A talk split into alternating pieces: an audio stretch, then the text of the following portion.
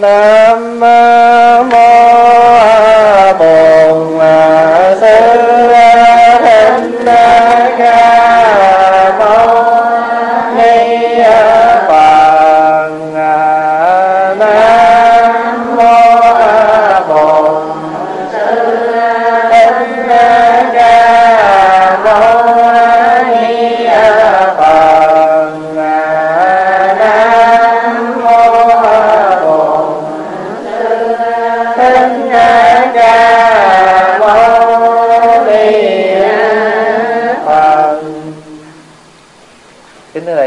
hôm nay là ngày thứ Bảy 29 tháng 10 năm 2005 mà chúng ta đang có khóa tu học hàng tháng và giờ này là giờ à, giáo lý.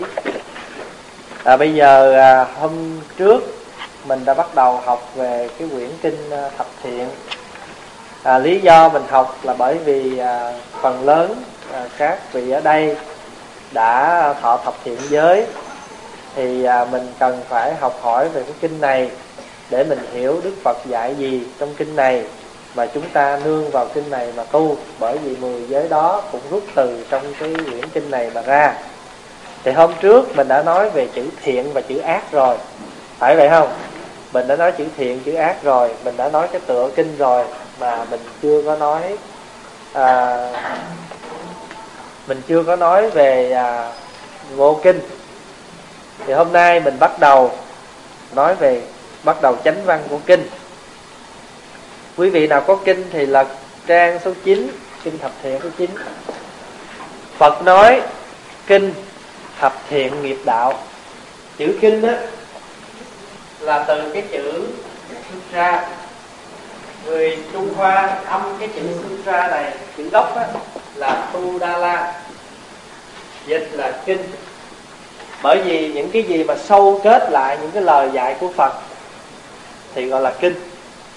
Bởi vì một cái nghĩa khác là lấy chỉ kết lại, hiểu không? Là cuốn kinh. Thì mình kết lại những lời Phật dạy thì được gọi là kinh. Thì thường thường á, một cái bản kinh á, một cái bản kinh á, trước khi mà đi vào kinh á, là người ta phải có một cái thông lệ là gọi là lục chủng thành tựu. Tức là sáu cái điều chứng tính để xác định đây là kinh của Phật nói.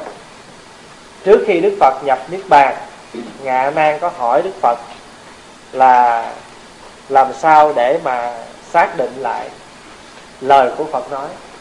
Thì Đức Phật nói là, sau này muốn nói gì thì phải có cái câu là, tôi nghe như vậy như thị ngã văn tại vì nói như vậy để làm chi? Để cho mọi người biết rằng chính tôi nghe chứ không ai nghe hết, mà cũng ai nghe, không có phải nghe người ta nói lại. Phải không? Thành được cái chữ chính tôi nó nó quan trọng. Chính tôi được nghe. Để mở đầu cho tất cả các quyển kinh là tôi không nghe người ta đã nói lại.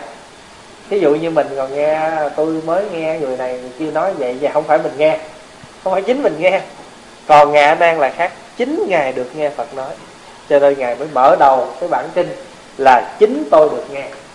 Phải vậy không? À bây giờ nghe cái gì? Nghe như vậy đó. Cái chỗ mà như thị ngã văn đó có chỗ người ta dịch là tôi nghe như vậy. Tôi nghe như vậy. Hay là như vậy tôi nghe? Hay là chính tôi được nghe? Ta dịch nhiều kiểu khác, dịch khác nhau. Nhưng mà ở đây á mình đi sơ qua một chút để cho các vị nào chưa có biết cái này đó, thì đây người ta gọi trong cái danh từ chuyên môn của đạo Phật là lục chủng thành tựu. Tức là sáu điều chứng tính của ngài nan khi mà ngà khi mở đầu bài kinh là phải có sáu cái điều này. Một á, là tính thành tựu. Lục chủng tức là sáu điều để mà thành tựu được một cái bản kinh hiểu không? Sáu điều để mà thành tựu được một cái bản kinh thì đầu tiên nhất là phải có tính thành tựu. Mà trong kinh thường thấy là câu gì? Là cái câu mà ngạ đang nói rằng như vậy chính tôi. Chính tôi đó hoặc là cái chữ chính tôi đó, là như vậy đó. Thứ hai là văn thành tựu. Là tôi nghe thì ờ, mình nghe ngài họ nói, mình hỏi có phải thiệt không? Ngài nghe hay là ngài nghe người ta nói lại? Thì ngài phải xác định bằng cái câu là, tôi nghe. Tôi nghe cái gì? Tôi nghe như vậy nè. Tôi nghe như vậy đó. Tôi chính tôi. Chính tôi nghe. Chính thực là tôi nghe. Bốn cái chữ đầu đó. Mở đầu kinh là không chính tôi được nghe. Là nói lên hai điều. Một là tính thành tựu, hai là văn thành tựu, chữ văn là nghe. Cái thứ ba là thời thành tựu.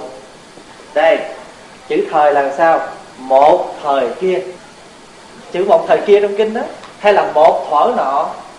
Tại sao không nói là ngày? Bởi vì thời gian ở các nơi nó khác nhau.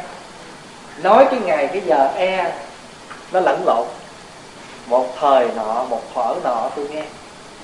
Chứ còn ví dụ như hôm nay mình nói là 29 tháng 10 nhưng mà khi cái ba cái cái cái này mà được đưa qua bên à, à, Việt Nam thì ta tra ra nó đâu phải bữa đó là 30 rồi. Tại vì sao? Bữa nay mình ở đây là 29 mà Việt Nam đã là 30 cho nên sẽ có cái sự lộn xộn confuse cho cái người người ta đọc. Cho nên là người ta ngạ nan chỉ nói rằng một thời kia hay là một lúc nọ nếu mà quý đọc trong kinh đó còn thấy những cái chữ như vậy đó, thì mình biết đây thuộc về thời thành tựu.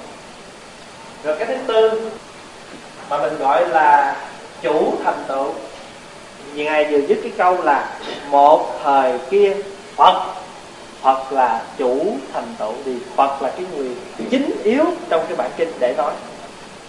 Như vậy thì cái chữ thời này là ở trong kinh thường dùng là một thời. Rồi cái này là đức phật.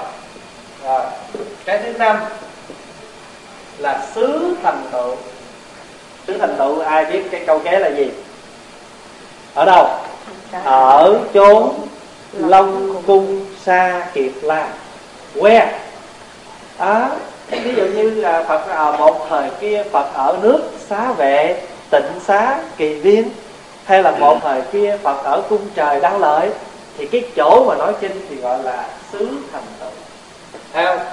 Như vậy tôi nghe một thời kia đức phật ở long cung. Dựa theo bản kinh này mà nói. Rồi cái thứ sáu là gì? Là chúng thành tựu. Phật ở long cung sa kiệt la. Đây bây giờ ai có mặt trong cái buổi nói chuyện đó? Cùng với tám nghìn chúng đại tỳ kheo. Tỳ khưu là tỳ kheo đó. Và ba vạn hai nghìn vị đại bồ tát. Ba vạn hai nghìn là bao nhiêu? Là ba mươi hai ngàn vị bồ tát. Bị gì một vạn là mười ngàn. Ba vạn là ba chục ngàn. Phải không? ba vạn hai nghìn, tức là ba mươi hai ngàn người. Thì trong kinh là tám ngàn tỳ kheo và ba mươi hai ngàn bồ tát. Thì khi mình đọc cái bài đoạn đầu của kinh là mình thấy lục chủng thành tựu. Cái này giống như là cái à, cái biên bản. Thường thường cái người thư ký người ta ghi một cái biên bản họp cũng vậy. Hôm nay là ngày mấy tháng mấy? À, tại tu viện trúc lâm có sự hiện diện chủ tọa của thầy viện chủ. À, và các vị thư ký gì đó thấy không? À, họp về vấn đề gì? Ví dụ vậy. Đó là một một cái biên bản. Thì khi mà ngài đang lặp lại kinh đó ngài repeat đó, những cái gì mà phật nói mà khi mà ngài nghe đó thì ngài phải nói cho người ta biết rằng đây là những điều phật nói không phải tôi đặt. Không phải tôi tự đặt và cũng không phải tôi nghe người ta nói lại mà chính tôi nghe. Phật ở ngay nơi đó chỗ đó có bao nhiêu vị gì đó để mà nói cái này phải không? Như vậy thì khi mình đọc một cái đoạn đầu, chỉ một cái đoạn đầu đó thôi mà mình đã hiểu được sáu điều ấn chứng đây là kinh phật nói. Chính tôi được nghe một thời kia đức phật ở chốn long cung, sa kiệt la. Tiếng gốc của cái chữ này á là sagara. Mà mình người tàu âm là sa kiệt la dịch nghĩa là hàm hải. Hàm là gì? Hàm là chứa chứa biển. Mà biển thì sao? Biển thì mặn. Mà ở dưới biển đó có một cái chốn gọi là long cung, tức là cung điện của vua rồng. Long cung là điện của rồng, cung điện của rồng. Mà cái người mà boss ở trong cái cái cái cái long cung đó gọi là long gì? Long vương. Quý vị hiểu ý không? Cho nên có bản kinh thập thiện người ta đã dịch là thay vì gọi long vương á, thì người ta gọi là chúa tể đại dương. Có một bản dịch kinh thập thiện gọi là chúa tể đại dương, mà lấy từ đại dương là từ chữ này mà ra. Thay vì để hàm hải thì không ai hiểu, phải không? Mà để biển mặn thì cũng được. Cho nên dùng cái từ đại dương. Đại dương là chỉ cho biển. Phải không? Đại dương là chỉ cho biển. Mà long vương là chúa ở dưới đó thì người ta ráp hai chữ là chúa tể đại dương long cung là cung của rồng. Thì những cái chỗ này là mình không có đến được. Mà có thể a nan ngày xưa cũng chưa đến được. Vì sao? Tại sao vậy? Tại sao a nan không có mặt được? Bởi vì a nan chưa có thần. Chưa có thần thông. Khi mà phật mất rồi lúc mà kết tập kinh điển mà ngài có thần thông chưa? Chưa. Ngài ca diếp nói bây giờ tập hợp 500 vị a la hán đến thì kết tập kinh điển. Mà có 499 vị à không kết tập được, thiếu ai? Mà ngài ngài đang có quan trọng không? Rất là quan trọng, tại vì khi mà trùng tuyên những gì mà phật nói, mà có vị thì nói về luật, có vị thì nói về cái này kia, mà thiếu cái ông quan trọng nhất là ông nói kinh, là ngài a nan mà ngài mới nói, ngài ca diếp nói, không có chứng, tại vì trong cái trong cái kỳ kết tập phải là 500 vị a la hán còn thiếu ngài đang chưa phải a la hán cho nên không cho ngài vô. Ngài buồn tình ngài ra ngài ngồi thiền. Cả đêm rồi mệt rồi vừa định ngã lưng xuống thì vừa cái lúc mà ngài ngã cái lưng xuống cái ngài ngộ ngài chứng. Ngài lập tức ngài chạy đến cái động ngài xin ngài ca diếp cho vô. Ngài ca diếp nói thì uh, chứng rồi thì vô đi. Ngài nói dạ em lúc đó ngài đang mới nhớ trực lại. Khi mà có thần thông rồi á thì đâu cần mở cửa. Không? Thì ngài đi vào. Ngài đi vào để ngài nói lại kinh. Thì có thể á, cái lúc mà nói kinh này á, là ngài a nan không thể đi với đức phật xuống long cung được. Mình đoán như vậy. Nhưng mà có thể nào ngài biết được là bởi vì căn cứ trên một trong những điều kiện mà ngài a nan đặt ra khi ngài được đức phật và đại chúng chỉ làm thị giả cho phật thì ngài mới đưa ra một những cái điều kiện điều kiện nào phật muốn con làm thị giả phật không?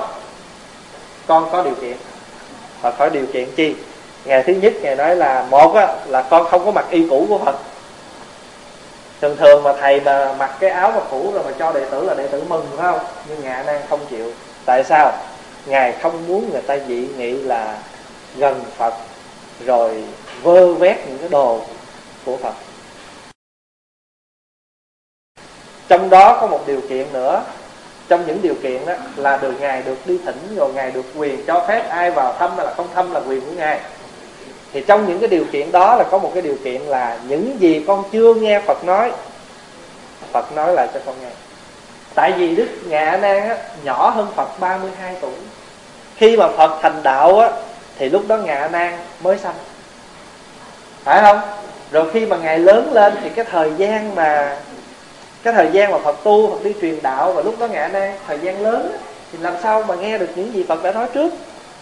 Chẳng hạn như kinh Hoa Nghiêm. Khi Phật vừa thành đạo là Phật đã nói rồi, thì ngã Nan làm sao nghe được? Vậy thì những điều kiện ngã Nan là muốn con làm thị giả cũng được, nhưng mà với điều kiện là Phật phải lập hết, lập lại những gì mà ngài đã nói mà con chưa được nghe. Cho nên có thể cái kinh này là Phật lập lại cho Ngạ đang nghe chính tôi được nghe một thời kia Đức Phật ở chốn Long Cung, Sa Kiệt La cùng với tám nghìn chúng đại tỳ kheo và ba vạn hai nghìn vị đại Bồ Tát.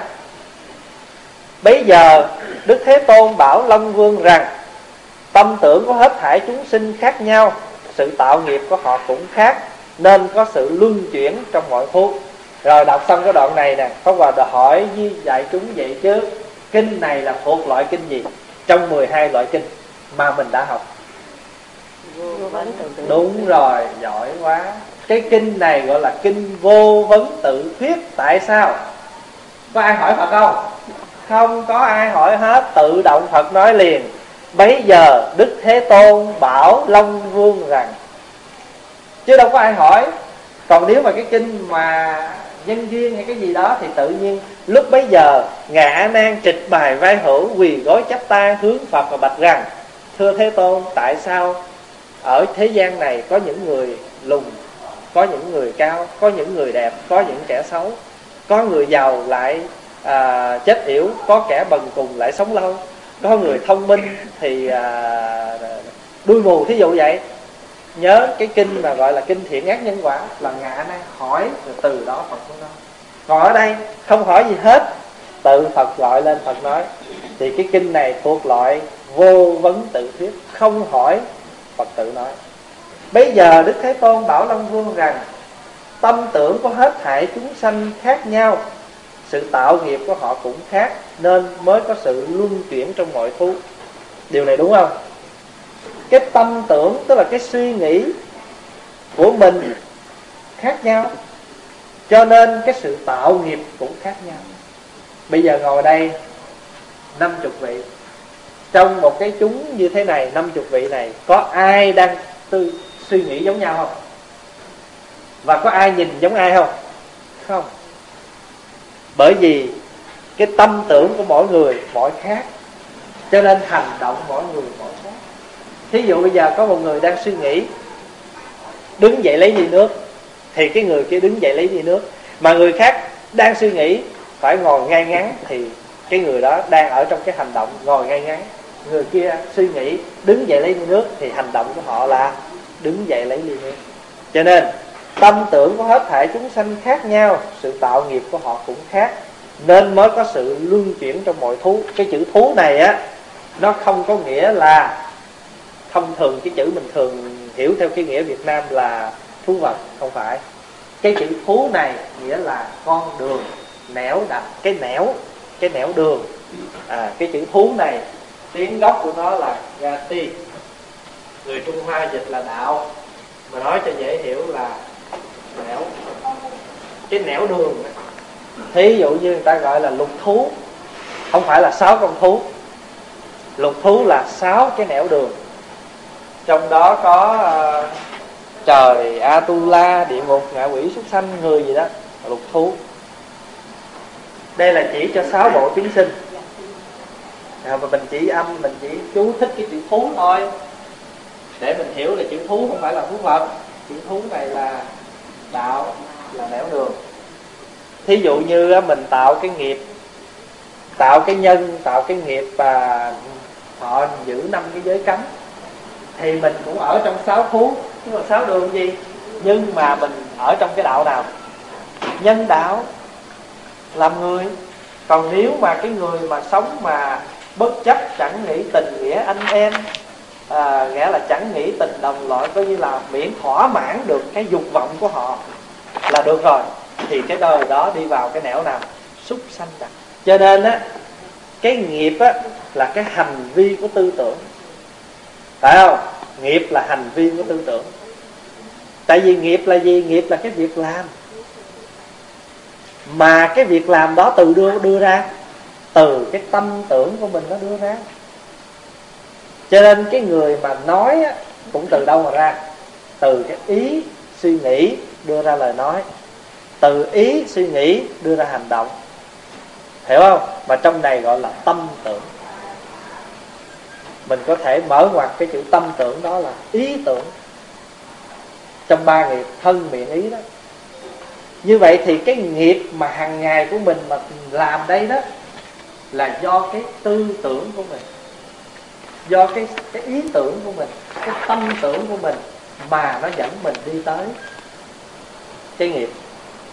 Nhưng mà nói về nghiệp á, thì nó có thiện nghiệp, ác nghiệp và trung tính. Trung tính là sao? Thí dụ bây giờ á, mình đang đi đường, mình thấy, mình không có thấy con kiến, cho nên mình lỡ chân mình đạp nó chết. Cái đó gọi là trung tính là tại vì mình đâu có cố tâm nhưng mà khi mà nói thiện nói ác có nghĩa là, ác có nghĩa là mình thấy nó không, mình cố tâm, mình bước nhanh chút nữa để mình đạp cho nó chết. Cái đó là ác nghiệp. Còn mình thấy nó, mình lánh quan bên, hoặc là mình đem cái lá mình dít nó qua, mình để trong cái lề đường là thiện nghiệp. Mà khi nói tới kinh thập thiện này đó, cái kinh này mà đức phật muốn nói là không nói cái trung tính, mà đức phật muốn chỉ hai thứ, thiện và ác. Tại sao vậy? Bởi vì cái cái thiện cái ác nó mới là cái sức mạnh dẫn mình đi đến cái gì? Cái thọ quả. Phải không? Đi đến cái thọ quả mà cái tâm cái những cái hành vi mà có tâm á, có cố tâm á thì nó mới tạo ra cái đời sống vui buồn thương ghét thích hay là chán bỏ. Còn cái trung tính không nói. Cái kinh này là chủ ý là nói tới hai hai chuyện thiện. Thí dụ đi bây giờ mình à, có một đời sống sung túc khỏe mạnh thân thể coi như là cái gì mình cũng hoàn hảo hết mình vui hay mình khổ? Mình vui là bởi vì mình có tạo cái thiện nghiệp. Rồi bây giờ mình có những cái hoàn cảnh mình chán ghét nó vô cùng nhưng mình không thể nào mà mình bỏ nó được thì do cái gì? Do ác nghiệp mình tạo. Chữ ác ở đây mình phải hiểu là do cái nghiệp xấu, cái chữ ác đây là xấu thôi. Thí dụ như giờ tự nhiên ở đâu mà mình phải ăn ớt là tại vì mình gieo ớt. Trong vườn của mình đó hồi đầu á, biết ăn cay thích ăn cay, gieo ớt không à. Rồi bây giờ bác sĩ nói ăn ớt nhiều quá không cho ăn nữa, mà giờ nhà không có rau cỏ gì ăn, đi ra ăn trước làm sau trong ngoài thấy ớt không à. Đó, cho nên ở cái kinh này là phật muốn nói có hai điều bởi vì chính cái thiện, cái ác, nó có cái chủ tâm. Mà khi cái chủ tâm đó nó có, thì nó sẽ tạo ra cái gì? Tạo ra cái đời sống khổ và vui. Hay nói một cách khác, tạo ra đời sống đáng yêu hay đáng chán. Này long vương, ông có thấy những vị đương trong hội này cũng như những hình sắc của mọi loài trong đại hải này đều khác nhau không? Phật hỏi ngài Long, ông Long Vương như vậy. Như thế hết thải không phải do tâm tạo ra và bất thiện của nghiệp thân miệng, nghiệp nghiệp thân, nghiệp miệng, nghiệp ý mà có những hình sắc ấy là gì? Có nghĩa là đức phật nói rằng, sở dĩ mà có những cái hình sắc khác nhau là bởi vì do cái thân nghiệp, cái khẩu nghiệp và cái ý nghiệp mà tạo ra, chứ không do cái gì khác. Mà tùy cái loài, trong cái loài thú nó cũng có những loài thú nhỏ, thật là nhỏ, chẳng hạn như con kiến. Hả? Thí dụ như trong cái loài cá đó, nó cũng có những cái loài cá thật nhỏ như con cá gì? Con cá cơm. Mà người ta ăn nó đó, đâu phải người ta ăn con đủ. Ăn cả nồi. Là tại vì ngày xưa nó cũng quơ vào cả đám cho nên nó thọ cái nghiệp là khi nó, người ta ăn nó người ta cũng ăn cả cả nồi, cả thao chứ không ăn một con. Cho nên phật mới nói là tất cả đều do cái nghiệp của thân miệng ý mà ra, cho nên hình sắc nó có khác. Cái người mà họ thường tạo cái nghiệp giận á, thì cái mặt, cái gương mặt họ nhìn sao? Thấy nó quạo quọ. Còn cái người mà thường tạo ra cái nghiệp lành, an vui thì nhìn duyên hạo hay sao? Thấy quan hỷ. Còn cái người mà trong lòng lúc nào cũng những cái bâng khuâng thì con mắt nó đâm chiêu. Cho nên tướng tùng tâm sanh là vậy đó. Cho nên đời sống hàng ngày của mình cũng vậy. Cái đời này mình thấy mình đang thọ những cái hình tướng như thế nào thì mình biết được ở cái quá khứ mình tạo những cái nghiệp duyên gì.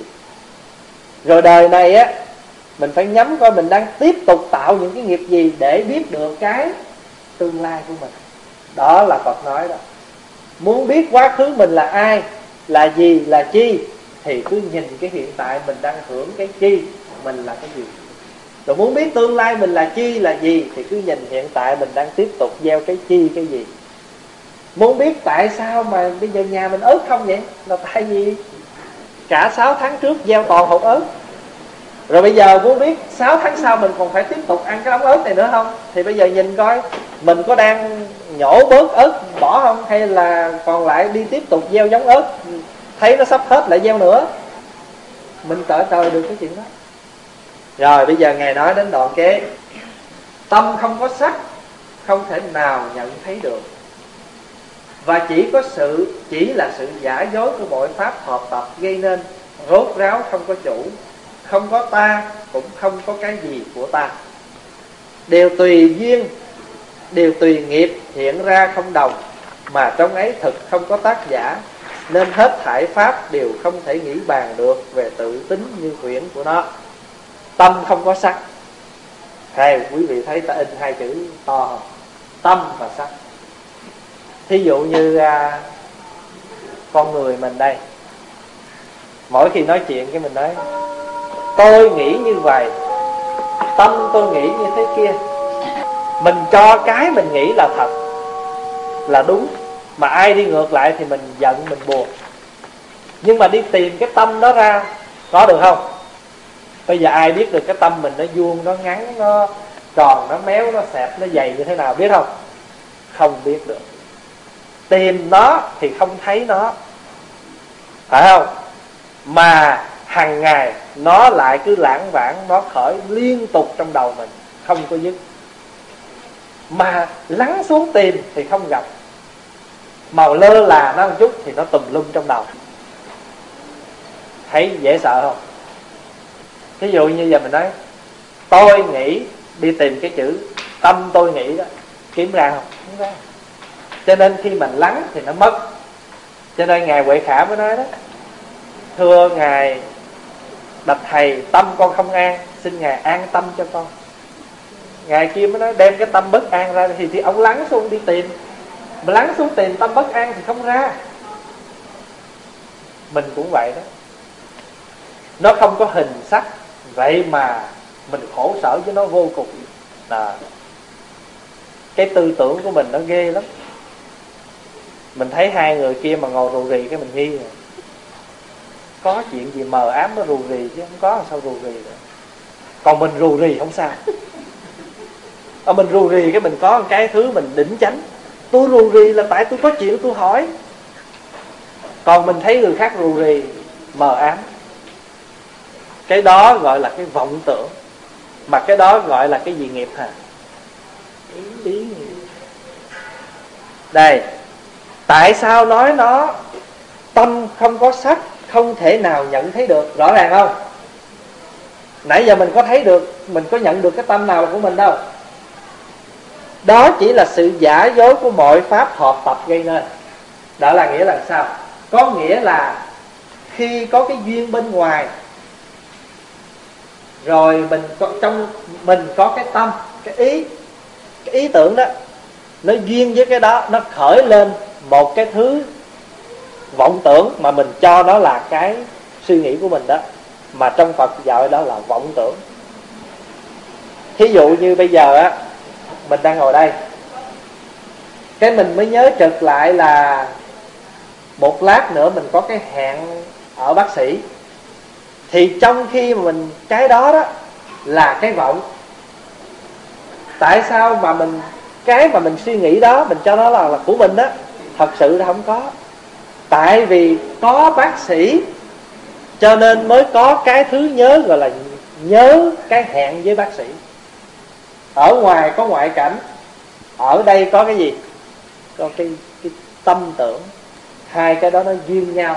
Thì tạm có một cái mình gọi là cái tư tưởng hay cái tâm tưởng của mình. Nhưng mà thật sự ra nó là huyễn nó là không cái này đó là mình phải uh, cái tâm nó không có thật. Chỉ do ngoại cảnh mà có. Mà nó có mà nó không thật. Tuy nó không thật mà nó chi phối tất cả. À, không? Cái cái này nó ghê lắm à đừng cho nên đó mình mình đọc cái kinh này rồi á mình đọc từng chữ trong này mình thấy phật nói. Rõ ràng nó là không thật. Mà chính nó không thật mà nó chi phối cả cuộc sống của mình. Mình khổ sở trầm luân cũng từ cái tư tưởng này rồi có một khi mình vui á, tại sao vui là tại vì mình nuôi mộng, mình tư tưởng. Bây giờ pháp hòa nói ví dụ đi. Một cái à, một cái người nào đó đến với mình, thì mình cứ nghĩ một cách rất là đơn giản. Người ta đến với mình thì mình phải nồng hậu, thì mình lại rót nước, mình ân cần, mình tiếp đãi. Cái người đó lại sao? Nuôi một tư tưởng. Chắc cái cô này thích mình, cho nên cô này mới niềm nở với mình. Phải không? Bắt đầu mình nuôi cái tưởng đó. Rồi bắt đầu sao?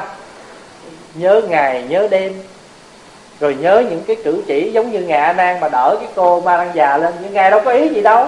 Thấy cổ té thì ngài lại ngài hỏi ngài đỡ vậy ngài hỏi cô có sao không? Vậy mà ngài cổ mới tưởng là ngài a nan để ý thương mình. Chứ sao mà tự nhiên đâu mình vừa té cái thật có thể liền vậy? Như vậy là có chứng tỏ là ổng đi theo mình. Ổng theo dõi mình đây. Giá không ngày mình té tám lần mình cũng chịu. Rồi mình nuôi cái đó. Rồi gọi là mộng đó, phải không? Rồi khi mà phát giác ra là ngạ na không thương mình thiệt thì sao? Mình than câu, a nan ơi, nếu mộng không thành thì sao? Là tại vì thường ngày mình nuôi cái tưởng đó, mà nó không thật. Rồi mình nuôi cái đó mà nó không thật thì mình khổ. Cho nên nó chi phối cả cuộc sống của mình. Biết nó không thật nó là giả. Vậy mà vậy đó mà nó có cái năng lực, nó chi phối cả cái cuộc sống của mình. Thậm chí, tu cỡ nào không cần biết. Nhưng mà rồi, cũng khổ sở với cái cái vọng tưởng này, cái tâm tưởng này. Cho mình phải để ý cái chỗ này. Rốt ráo không có chủ. Tại sao không có chủ? Nó muốn nghĩ gì nó nghĩ à? Thí dụ giờ mình đang ngồi niệm phật đây là mình nói không có nghĩ gì hết là nghĩ phật thôi nghe. Mà chừng 5 phút thôi à bắt đầu nó không quên phật, nó nghĩ gì? Nó nghĩ chuyện đông, chuyện tây, chuyện nam, chuyện bắc. Và không có chủ. Không có ta cũng không cái, có cái gì của ta. Tại sao? Bởi vì mình biết á, con người mình là do nghiệp dẫn. Mình tạo nghiệp rồi cái nghiệp này nó dẫn mình. Thọ khổ, thọ vui. Như vậy thì mình á là chánh báo mà hoàn cảnh xung quanh là là gì? Là y báo. Mà chính mình cũng không thật, thì những hoàn cảnh xung quanh nó thật không? Nó cũng không thật. Cho nên trong này ngài mới nói là không có của ta và cũng không có cái gì của ta. Không có cái ta và không cái có của ta. Thí dụ như giờ đấy, mình không có thật thì cái ly mà gọi là ly của mình đó, nó cũng đâu có thật. Tại vì mình tạm có mình xài nó thì gọi là của mình. Cái chữ của đó nó là sao? Nó cũng là giả thôi. Tại vì mình thường dùng thì gọi là của mình nè. À. bây giờ mình chết đi rồi không xài nữa cái con cái nó xài cái kêu làm sao? Của con. Đâu phải của mình. Cái áo tràng mà mình ghi vô rồi cái mai mốt mình giận mà không đi chùa nữa mình treo đó ai không mặc thì mặc nó của mình nữa đâu à, bây giờ hồi đầu thì dành dữ lắm nghe mà giận cái tôi xí ai muốn lấy thì lấy. Phải vậy không? Dành không được cái tôi xí đó, ai muốn nhặt là mặc cái xuống vậy thì mới thức trước là con là của mình. Mà dành không được cái chữ của mình cái đó thôi ai muốn lấy lấy. Thấy rõ không? Như vậy thì cái mà mình đang khổ sở với nó là cái chỗ này. Tuy điều tùy nghiệp hiện ra không đồng mà trong ấy thực không có tác giả. Thường thường người ta thường thường người ta hay tin đó là có một cái đấng tạo hóa. Phải không? Tạo hóa định đoạt hết. Nhưng mà đạo phật thì không có chấp nhận. Có một cái đấng nào tạo cái gì hết tại vì sao? Nó đủ duyên thì nó thành. À mà đủ, nó cũng đủ duyên mà nó nó gì?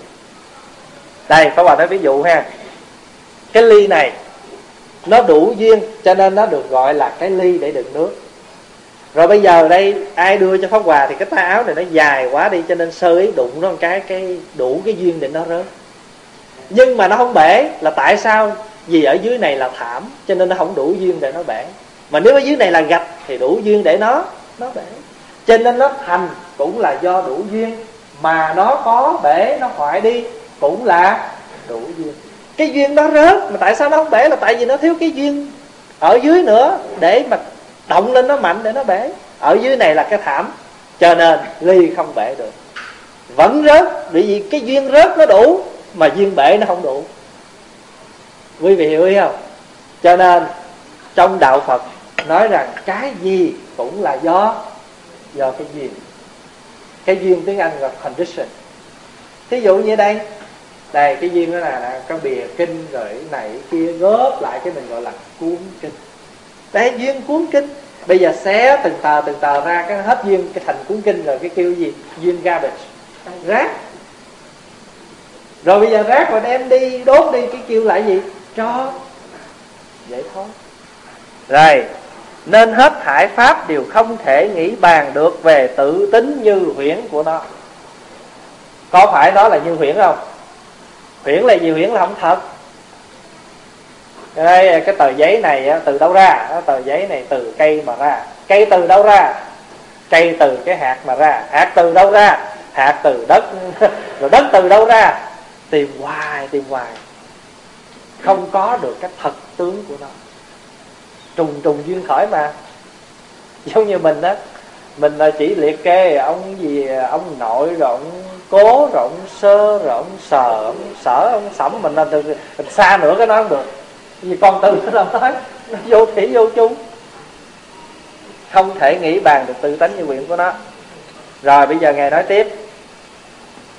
Bậc trí giả biết thế rồi, nên tu thiện nghiệp và do đó sẽ sinh ra năm uẩn 12 xứ 18 giới, đều được đoan chính ai trông thấy cũng đều vui vẻ không chán. Năm uẩn là gì? Sắc thọ tưởng hành thức gọi là năm uẩn. Uẩn là gì? Uẩn là chứa nhóm lại. Cái thân của mình là thân năm uẩn. Tại vì sắc là hình sắc cái thân. Rồi mình có cảm thọ là cái feeling đó. Mình có cái phone mình có cái feeling. À sắc thọ rồi mình có cái perception là tưởng mình có cái mental formation là hành. Rồi mình có cái cái cái cái, cái gì? Cái consciousness là cái ý. Cho nên được gọi là cái thân ngũ quẩn. Thân năm quẩn. Rồi có 12 xứ là gì? Làm bại tại vì mình có sáu căn. Rồi ở ngoài kia nó có sáu sáu trần. Thì cũng là con người mình. Rồi 18 giới là gì? Bởi vì mình có sáu căn rồi mình có sáu trần nó sinh ra sáu cái. Thức là 18 giới. Bây giờ nói chung là một câu thôi. Đây bậc trí giả biết thế rồi nên tu thiện nghiệp do đó sẽ sinh ra thân người. Và ở trong này nói cho đầy đủ là năm quẩn à, 12 xứ 18 giới nhưng mà thật sự nói cho gọn là thân thể con người rồi bây giờ, thân thể con người như thế nào? Thân thể con người đoan chính mà ai trông thấy cũng đều vui vẻ là tại sao? Bởi vì có tu thiện nghiệp. Cái này là phật khuyên tu đó. Mặc dù mình biết rằng cái thân đời này nó cũng là giả. Phải không? Cuộc đời này nó đều là mộng. Nhưng mà có ai muốn mình nằm chim bao, mình nằm mộng mà ác mộng không? Ai cũng muốn. Tôi biết nằm chim bao là giả, nhưng mà là mộng, nhưng mà tôi thích. Thà là có cái mộng lành còn hơn cái mộng dữ. Biết rằng cuộc đời này nó giả hết hết trơn, không có cái gì thiệt hết á, nhưng mà vẫn mong rằng trong cái giả đó, phải không? Trong cái tạm bợ này, nó vẫn có một cái gì đó an lành cho mình hết. Có phải vậy không? Muốn được như vậy thì phật khuyên mình phải làm gì? Phải tu thiện nghiệp. Chứ thân đời này cũng giả, mà thân đời sau cũng giả. Nhưng mà thoát được cái giả không? Không thoát được cái giả. Cho nên phải cố gắng tu thiện nghiệp để dù có nương cái giả, nhưng mà cái giả này nó vẫn an lành hơn. Quý vị có hiểu ý có bà nói cái chỗ này không? Thí dụ như mình nói, ồ, cái thân này ờ, mai mốt cũng chết, bây giờ lo thì nó cũng chết, không lo thì cũng chết. Nhưng mà phải lo chứ. Nếu nó có chết thì chết làm sao? Chết cho có cho an ổn chút chứ. Hỏi sao chết vậy? Ăn cà tím trúng thực chết. Ổn quá. Ví dụ như thà nói trời ơi gì đạo hy sinh thì nghe đó phải không? Mặc dù nó là giả, nó là giả hết á, nhưng mà phải có một chút gì đó. Cho nên phật nói cái chỗ này á, nó Pháp Hòa nghĩ đến cái kinh Dược Sư Ở kinh tịnh độ thì Phật nói, Ta bà là cõi tạm phải không? Cực lạc mới là quê. Nhưng mà ở một cái kinh Dược Sư Thì Phật nói, người nào muốn có gì, Con những cái quan chức, những cái ấy, Tại sao vậy? Bởi vì đối với những người chưa phát tâm đi cao hơn họ muốn trở về cái thế giới này phải có một cái pháp nào đó để mà cho họ trở lại nhưng mà trở lại trong cái an lành. Giống như con của mình đó nó lớn lên phải không? Mình muốn nó học có đại học. Nhưng mà nó không học được đại học. Nó học à, làm bằng nghề. Nhưng mình nghĩ ở một cái cái mức độ trung bình vẫn bình vẫn vui vẻ cái nghề của nó nó làm nó an toàn hơn là sao? Nó đi bán xì ke ma túy, nó kiếm một cái gói năm bảy ngàn về cho mình. Mà cái cuộc sống của nó bấp bênh và nguy hiểm. Cái nào cũng là mộng, đại học cũng mộng, college cũng mộng, làm labor cũng mộng. Nhưng mà cái mộng mà mộng năm bảy ngàn để bán xì ke nó khổ hơn là cái mộng để mà đi làm nghề. Có thoát được nó đâu. Nhưng mà phải phải chấp nhận với cái gì đó. Hiểu ý không? Giống như mình nè. Mình bệnh hoài, mình cũng buồn cho cái thân mình lắm. Nhưng mình nghĩ ra với người khác, trời ơi, mình cũng còn đỡ hơn nhiều người. Vừa rồi đi à, Trung Quốc á, thì đi trên đường á, thì à, cái xe nó hư. Thì cái hãng nó nó mướn cái xe hơi cũ sao đó, thì cái xe đi dọc đường cái bể bánh đi. Thì mới tấp vô một cái chỗ để mà giá là cái bánh xe thì trong lúc mà ngừng xuống thì cả đoàn đi xuống thì pháp hòa mới thấy một cái ông già. Ổng đang à, nuôi mấy con vịt. Thì mình mới tới mình hỏi thăm. Thì ông mới nói rằng ông, ở đây ông nuôi vài con vịt để ông sống. Pháp hòa mới hỏi vậy chứ nhà ông ở đâu? Ông mới chỉ vô đây. Là cái gì quý vị biết không? Cái chuồng vịt. Cái chuồng nuôi con nuôi vịt ông mới dở cái tấm mà ni lông mà ông che ăn trước cửa đó ông dở lên cho mình coi đó thì quẹo qua tay phải á, thì cái chỗ của dịch quẹo qua tay trái á, là cái giường của ông ngủ. Mà nhìn xuống cái giường á, thì rác đầy ở dưới đó hết. Mà cái giường thì thiệt nó giống như xin lỗi mà giống như cái chỗ mình để cho những cái con chó mèo nó ngủ vậy. Trên bàn không có cái gì hết ngoài một cái đồng hồ cửa sổ cũng không cửa cái cũng không. Thì mấy vị nó hỏi vậy chứ những ngày lạnh ông sống làm sao? Ông nó ông đốt cái vỏ bắp khô. Thì pháp hòa mới nói chú trung lý à, lấy tiền cho ông. Thì pháp hòa khởi sướng à, cho ông mấy trăm rồi phật tử người này chưa cho ông, cũng khá nhiều. Thì pháp hòa mới nói với chú trung lý, đi vô lấy cái máy chụp cái hình này đem về. Pháp hòa mới chỉ cho chú coi, chỉ cho chú coi cái chỗ người ta ở và cái chỗ người ta nuôi mình. Để làm chi vậy? Để mà mình làm đề tài quán chiếu. Cho nên khi mà sửa xong cái xe rồi, Pháp Hòa lên xe, Pháp Hòa mới nói á, mặc dù trong ngày hôm nay mình đi nó có trễ một chút xíu thì giờ của mình ở cái địa điểm mình muốn đến. Và mình cho là cái bất như ý là mình phải ở cái chỗ này chờ giá cái bánh xe. Nhưng biết nhìn một chút thì chỗ này vẫn có giá trị như thường là tại vì nó đã cho một cái hình ảnh một cái hình ảnh là mình quá sung sướng so với cái ông già này. Qua bên đường bên kia, một ông già 83 tuổi đang ngồi câu cá. Câu suốt buổi không có con nào. Đoàn mới tới hỏi, vậy chứ ông ngồi đem câu ngày được mấy con? Ông nói, năm con. Hỏi, đủ sáu không? Dạ đủ. Năm con đủ, bữa ăn rồi. Một cái ông giá xe có bà hỏi gì chứ năm nay bao nhiêu tuổi? Chú Minh Tường hỏi, năm nay bao nhiêu tuổi? Nói, tôi năm nay 43 tuổi mà nhìn ông già vậy. Rồi ông cười một cái thôi, răng cỏ nó hư hết trơn, mà nhìn nó già thấy khổ. Có cái chậu, cái cái chổng nằm xuống đó, nghỉ. Xe thắng cái két lại, tung hình chạy ra, coi ai tới sửa xe, hay là ai cần chạy xe đạp ôm. Hai nghề. Ai cần đi đâu vòng vòng đó, ông chở. Rồi ai cần giá xe, thay cái gì đó, ông làm hỏi vậy chứ à, có ăn không? Nói, có bữa có, bữa không. Hỏi, bữa không bữa không có sống sao? Vợ con về nhà đào khoai lên ăn. Và trên đường đi, gặp nhiều cái gia đình. Họ nghèo dữ lắm, nhưng mà có Hòa thấy trên diện mạo của họ thật là bình an. Có thể bình an hơn mình nhiều lắm. Mình bây giờ gọi là đi à, đi du lịch có tiền trong túi đây nhưng mà mặt ai cũng nhăn nhăn. Mình bây giờ là mang những người sống ở nước ngoài đấy, ăn cơm tàu ở nhà tây có vợ nhật vậy mà lúc nào mình cũng đau bao tử hết tại vì nó stress quá. Còn mấy người kia họ khỏe lắm. Tại sao họ khỏe? Là vì họ biết rằng cuộc đời của họ đừng nghĩ đừng bao giờ nghĩ tới chuyện lên tới bắc kinh là thủ đô của trung quốc chứ đừng nghĩ tới cái chuyện đi du lịch nước ngoài. Vì họ biết họ không bao giờ có được cái điều kiện để mà lên tới những tỉnh lớn như là thượng hải nam kinh tô châu, hàng châu, bắc kinh. Cuộc đời của họ là cứ sáng ăn, không có cơm sườn đâu, cơm nước tương, chiều ăn khoai lang nướng. Nhưng mà họ vẫn an nhàn như thường. Họ vẫn an nhàn như thường. Vì vậy cho nên á đức phật nói mình đã tạo những cái nghiệp nào. Đi đường mà thấy ờ, khoai nướng họ bỏ trong cái thùng phi tội nghiệp lắm. Một người đàn ông 9, 10 giờ, 11 giờ đêm mà còn đẩy một cái xe ba bánh với một cái thùng khoai nướng.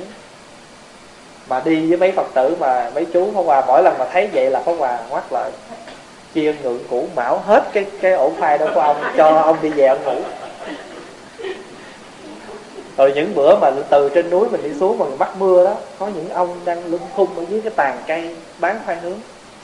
Kêu ông cân hết cho tôi đi bao nhiêu?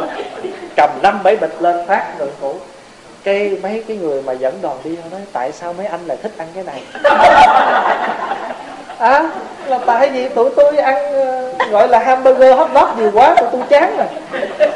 Bây giờ tụi con tụi tôi thích uh, sweet potato hot dog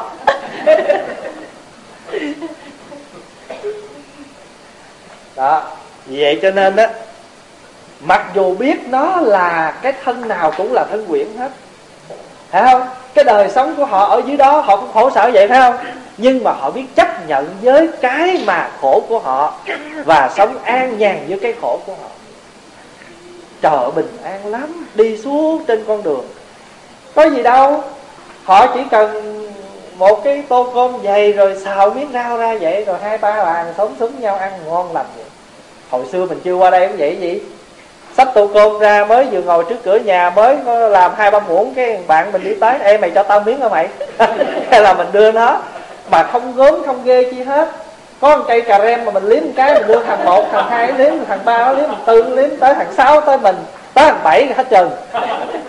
À, vậy mà mình vẫn vui. Còn giờ qua đây kem này kem kia ngán lên ngán xuống bỏ tới bỏ lui. Cho nên biết thân này là mộng thân sau cũng mộng nhưng mà mình không thoát được mộng. Cho nên mình phải tu tạo nghiệp để được cái mộng gì? Mộng lành. Giống như mình nhìn đó thí dụ mình đang ngủ năm bảy người phải không? Cái mình mình mình ngồi dậy mình thấy trời ơi, cái chị kia đang cười cười tủm tỉm là chắc chị đang mộng lành. Ồ cái anh kia đang dùng dằn chắc đang mộng dữ. Rồi mình nằm xuống đây mình nghĩ chắc lát mình cũng mộng đây nhưng mà con cầu cho con được mộng lành ai ngủ thì cũng có mộng. Nhưng mà không ai mong muốn mình có cái mộng dữ. Đời sống này là mộng, nhưng có ai muốn mình có một đời sống khổ đâu? Không có. Nhưng mà do cái nghiệp tạo cho nên ngài mới nói đó, bậc trí giả biết thế rồi nên tu thiện nghiệp, và do đó sẽ sinh ra thân thể con người được đoan chính. Ai trông thấy cũng đều vui vẻ không chán thường thường á đời này mình gặp à, mình à, người nào gặp mình cũng chán đó. Là tại vì mình hay đi gieo cái nhân chán ghét cho người khác. Thí dụ như mình thấy ai mà thương cái người đó nhiều một chút đó, cái mình lại mình nói to nói nhỏ nói hành nói tỏi để cho người ta ghét cái người đó đi. Quý hiểu ý không? Rồi thì mình cũng bị cái cái khổ sở làm sao? Rồi cũng một lúc nào đó ta nhàm chán mình. Tại sao vậy? Khỏi cần nói đi đâu hết một lúc nào đó người ta nói, ủa, sao cái người này kỳ vậy ha? Gặp người này là không bao giờ tôi thấy nói tốt cho ai toàn là nói xấu nói nhỏ ta. Nghe riết tôi cũng chán cái người này luôn. Có phải vậy không? Thí dụ bây giờ mình đi chùa đây nè, mà vô đây gặp mấy chị em phật tử à, mong được à, ở nhà giữ cháo 5 ngày rồi. Rồi ngày thứ bảy à, phải dọn dẹp, phải nấu cơm, rồi nó về cả nhà. Tôi mong có ngày chủ nhật tôi đi chùa, để cho nó sảng khoái cái tinh thần đi vậy mà vô trong này rồi mà tôi còn gặp cái người nói to nói nhỏ nói hành nói tỏi nói bông nói do nói mốc nói meo nói xiêm nói sẹo nói đủ kiểu đủ cách hết. Ô tôi tôi nghe sao tôi mệt quá. Giờ tôi gặp bảo đâu tôi lại Bảo tôi đi lên tôi, tôi thà tôi lại Phật còn hơn. Nó mình đâu cần làm gì mà tự mình tạo ra một cái nhân chán ghét cho những người xung quanh mình. Nếu cái người đó là bậc trí giả muốn hướng tới con đường tu mà gặp mình là cái người mà chuyên không có làm cho họ tăng trưởng họ là bậc trí giả mà. Trí giả khoa học rộng hiểu nhiều. Trí giả là chỉ cần biết phân biệt đi chùa để làm gì? Đi chùa để tu hay để sao bói chuyện người ta. Đó, biết nhiều đó thôi là là bậc trí giả đó. Trí giả không có nghĩa là, ô, nói kinh nào đó tôi cũng biết hết á. Không phải. Trí giả là người biết chọn cho mình đời sống an lành, biết chọn cho mình cái nghe trong sạch biết chọn cho mình cái thấy thanh lương, biết chọn cho mình một cuộc đời thông thả. Năm ngày ở nhà nghe phone cũng chán rồi, mà vô đây rồi bắt đầu thu thập những năm ngày đó trên phone, vô đây tổng kết lại thành bài pháp.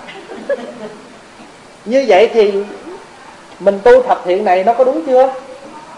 Đó, cho nên để cái chữ trí giả nha. Trí giả trong đạo phật không có nghĩa là người học rộng biết nhiều đâu. Trí giả là người biết phân biệt chánh tà.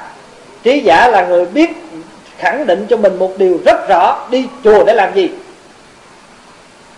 Còn ai chưa biết mình đi chùa để làm gì thì giờ đem kinh này ra mà về quán chiếu tự hỏi mình, này long dương, ông xem thân của phật từ trăm nghìn ức phút đức sinh ra, mọi tướng trang nghiêm, ánh sáng rực rỡ tỏa khắp đại chúng dù có đến vô lượng ước vị, tự tại phạm vương cũng không thể hiện hiện như thế được.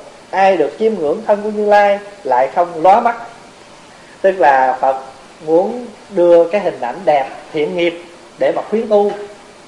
Phật đưa hình ảnh đẹp để khuyến tu. Phật nói này, ông thấy thân của phật không? Từ trăm nghìn muôn ước phúc đức sinh ra, mọi tướng trang nghiêm. Đây là nó hợp với cái câu mình thường tụng đó. Đại từ, đại bi, mẫn chúng sanh đại hỷ, đại xã. Cứu muôn loài, phải không? Cái câu thứ ba là gì? Tướng tốt, chói sáng, tự trang nghiêm. Tại sao? Tại vì đức phật là người chứa nhóm cái thanh tịnh, cái an lạc. Cho nên trong người của ngài nó tỏ ra cái gì? Tỏ ra cái hào quang, thảnh thơi, an lạc. Có nhiều người mình gặp, có nhiều bậc tôn đức mình gặp, tự nhiên mình sanh ra cái cảm mến vô cùng. Mặc dù các ngài không có nói chuyện với mình mà chỉ cần các ngài đi ngang qua thôi. Tự nhiên mình cũng thấy ở trong các ngài có một cái gì đó. Là tại sao? Đó là tự các ngài đã trang nghiêm thân tướng của các ngài bằng cái đức tu. Có cái ông đó đó ông đi ngang cái sớm đó. À, ông ăn à, cái cái à, cái con chó đó con gặp ông nó sủa quá trời. Mà trong khi đó hai ba người đi theo ông mà không con chó đâu sủa. Sủa ổng à. Ổng sùng bố khừ con chó một cái tao ăn mày ba chục năm trước rồi mà còn sủa hoài. Là tại vì theo cái mình tin á mình hiểu là những người nào mà ăn thịt chó rồi đó là trong người của họ mặc dù bao nhiêu năm nhưng mà cái cái sát khí hoặc là cái cái mùi của con chó đó hình như nó còn trong họ. Để cho nên nó đi ngang á con chó nó ngửi được cái mùi sát khí mà sát chó nó sủa. Cho nên là nó tao ăn ba chục năm rồi mà còn sủa hoài rồi, bây giờ phật nói ờ, phật khuyến tu bằng đem cái hình ảnh thiện nghiệp của phật, phải không? Bây giờ phật nói bằng cái thiện nghiệp của bồ tát.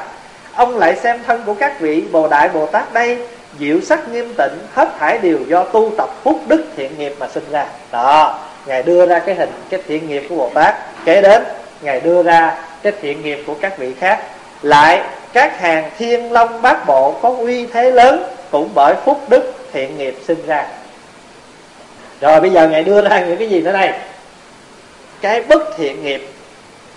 Và ngay như trong đại hải này, có những chúng sinh hình sắc thô xấu, hoặc lớn hoặc nhỏ, cũng đều do những tưởng niệm nơi tự tâm, tạo ra những nghiệp bất thiện của thân, miệng, ý, nên tùy nghiệp họ tự chịu lấy báo thân như thế. Quý vị có nhớ pháp hòa nói báo thân không? Con người mình có mấy thân? Ba thân. Là có báo thân ứng thân và pháp thân. Vì mình nói cái báo thân là gì? Cái báo thân là cái thân quả báo mà chính mình phải chịu. Thí dụ như bây giờ á mình sanh ra cái gì cũng được hết á. Chỉ có tội một cái á, là mình thiếu cái cái à, cái trí tuệ. Tại sao? Là bởi vì á mình có gieo những cái nhân về thân tướng mà mình không gieo cái nhân gì? Không gieo cái nhân trí tuệ. Chẳng hạn như à mình à, hay giúp người lắm bố thí làm lành được nhưng mà có cái bệnh nè cái bệnh của mình là ai hiểu hơn mình mình không muốn. Và cái gì mình biết là mình giấu. Và mình luôn luôn muốn người ta phải nghĩa là dưới mình chứ không bao giờ mà sách ai lên ngang với mình hết cái người nào mà họ, mình thấy họ có cái cơ hội mà ngang mình là mình kiếm cách mình chìm họ xuống. Một cái người nào mà lỡ họ ngang mình rồi, họ cao hơn mình rồi mình tìm cách sao? Kéo họ bằng. Rồi từ từ nhấn nó xuống. Vì cái người say rồi họ còn tỉnh táo đâu. Mà gieo cái nhân đơn hoài thì có nhiều người quý vị thấy Việt Nam giàu rất là giàu, nhưng mà cả gia đình, hình như ai bình thường hết tại vì họ là những người chế rượu, bán rượu đây, cho nên ngài mới đưa ra ba cái hình ảnh. Thân tướng trang nghiêm của phật, của bồ tát, của thiên long, bát bộ, các vị hộ pháp, và cuối cùng là nghiệp quả của các loài trong đại hải quý vị thấy không? Ngay thậm chí mình làm thân người rồi. Làm thân người rồi. Nhưng mà cái dư nghiệp nó vẫn còn, đó là mình bị cái chứng bệnh hôi thân, hôi người. Huống chi là loài thú con chó mà quý vị có tắm nó sạch cỡ nào đi nữa thì nó là sao? Nó vẫn còn cái mùi đó. Mà mình vậy sao? Mình ngửi nó quen rồi thế mình hôn con chó mình thấy nó ngon quá mất mà cái người mà họ không có nuôi chó đó họ muốn nuôi nhà họ thấy thì sao nhà họ quen rồi đó nghe quần áo của họ nó dính lông chó dính cái gì họ cũng thấy bình thường. Rồi mình thấy cái, cái áo mà dính đó là mình đã đã ớn rồi tại sao? Nghiệp mà. Nghiệp mà. Cho nên làm thân con thú á thì nó có những cái mùi hôi của thú và những cái thân tướng thô kịch xấu xí của loài thú. Có những con thú á, nó sanh ra loài thú rồi nhưng nó còn một chút phước nó sanh ra thú đẹp. Rồi nó còn một chút phước nữa làm thú ở nước ngoài. Chẳng hạn như chó mèo. Chim chóc ở đây hả? Còn mà nó mà nó, nó cái cái phước của nó mà nghĩa là tệ bạc hơn nữa. Cũng làm thú mà thú Việt Nam. Có bao giờ mà vô tiệm mà thấy đót phút khát phút từ đâu? Không thấy. Nghĩa là mình mà đang ngậm cục xương về là nó cứ dãy dãy cái đuôi nó gần mình đợi mình dục cái xương đó. Đó là cái nghiệp mà nặng nề đó. Còn có những người á cái phước của họ có là sao? Họ thân sanh ra thân tướng đẹp đẽ nhưng mà chỉ có một chút đó thôi là họ bị hôi. Giờ phải mượn cái, biết là hôi là giả là gì rồi, cái mượn cái giả khác đắp vô nữa. Là dầu thơm, mấy cái chai xịt xịt đó. đó. Cho nên, đức phật đưa ra những cái hình ảnh để mà khuyên tu. Nay ông thường nên tu học và cũng nên làm sao cho chúng sinh hiểu thấu nhân quả, tu tập thiện nghiệp như thế. Đây, chỗ này ngài nói nè. Ông nên thường tu học và cũng nên làm sao cho chúng sinh hiểu thấu nhân quả. Tu tập thiện nghiệp như thế được thế nhân chỗ à, chỗ chánh kiến bất động ấy ông sẽ không rơi vào đoạn kiến thường kiến. Mình mà hiểu cái nhân cái quả rồi đó mình không còn lọt vào hai cái thứ chấp mà trong này Phật gọi là đoạn kiến và thường kiến. Đoạn kiến là sao? Có những người cho là chết là hết. Tu cũng chết, không tu cũng chết, bắt chi tu. Đoạn kiến là vậy đó. Tức là họ cho cuộc đời, nếu mà nói là cuộc đời này vô thường ngắn ngủi thì tại sao mình không lợi dụng cái ngắn ngủi vô thường để ăn chơi xả láng? Bắt chi mà phải vô chùa mà tu mà khổ như thế này? Là đoạn kiến. Còn những người thường kiến là khỏi cần tu, khỏi cần làm gì hết. Mình đời này thông minh, thì kiếp sau mình vẫn thông minh mình là con người thì mãi mãi mình là người. Cái đó là thường kiến cả hai đều chết. Nếu cái người mà nói rằng á, khỏi tu, chết là hết, thì họ cũng tung hoành làm ác, phải không? Còn cái người mà cho mình đời này là thông minh, là trí tuệ, rồi kiếp sau mình vẫn thông minh mà mãi mãi thì cũng khỏi tu, và chẳng chừng họ buông lung hay làm ác nữa. Cho hai cái này nó nguy hiểm. Cái đoạn, cái thường, hai cái này đức phật gọi là nhị kiến. Đoạn kiến và thường kiến, hai cái chấp này đây được như thế là cái chỗ chánh kiến bất động của ông sẽ không rơi vào đoạn kiến thường kiến. Đối với những ruộng phước các ông hoan hỷ cung kính cúng dường. Ở đây là tại sao gọi là những ruộng phước? Bởi vì nói về phước đó nó có ba thứ phước. Chữ phước điền. Điền là ruộng. Thứ nhất á là mình à, kính điền tức là lễ kính chư phật. Thứ hai là ân điền là mình à, tôn kính cha mẹ thầy bạn. Thứ ba là đi điền là mình khởi lòng thương với mọi loài. Những cái merit mà mình có thể à, ghen được đó, là based on bowing the Buddha respect parents teacher friend and have loving compassion for living beings mà nếu mình có được ba cái này là mình đặc người đã tạo thiện nghiệp bây giờ á nó vào bày cho quý vị một cái pháp tu nữa. Lâu nay pháp này chưa có nói. Và cái pháp tu này á, nó hay lắm. Mà mong rằng đại chúng nhớ để mình thực hiện. Khi mà mình chắp tay mình lại phật á, mình chắp tay mình lại phật, thì khi mà cái cái cái lại của mình vừa xuống á thì mình bắt đầu trong lòng mình khởi lên một câu, nguyện cho con. Thì khi mình nguyện cho con rồi thì cái lúc mà mình phủ phục bằng cái năm vóc mình xuống đó, thì mình khởi lên ba điều. Nguyện cho con cái gì? Tiêu vô lượng oan nghiệp. Tiêu vô lượng nghiệp chướng. Giải vô lượng oan nghiệp. Tập vô lượng phước đức. Nguyện cho con, một tiêu vô lượng nghiệp trước. Hai là giải vô lượng quan nghiệp. Thứ ba là tập vô lượng phước đức. Hồi nãy á, nãy giờ mình nói cái chữ nghiệp nè. Trong kinh này nó là nghiệp đó thì bây giờ mình nghiệm lại mình trong quá, trong kiếp trước. Và cho đến từ khi mình thọ cái thân này, rồi mình lớn lên mình có một chút ý niệm về cuộc đời cho đến giờ phút này mình đã tạo bao nhiêu nghiệp. Và những cái nghiệp này nó đã ngăn ngại trên con đường cuộc sống của mình, cuộc sống đời của mình, cũng như cuộc sống đạo của mình đã bao nhiêu. Cho nên đây là gọi là nghiệp chướng.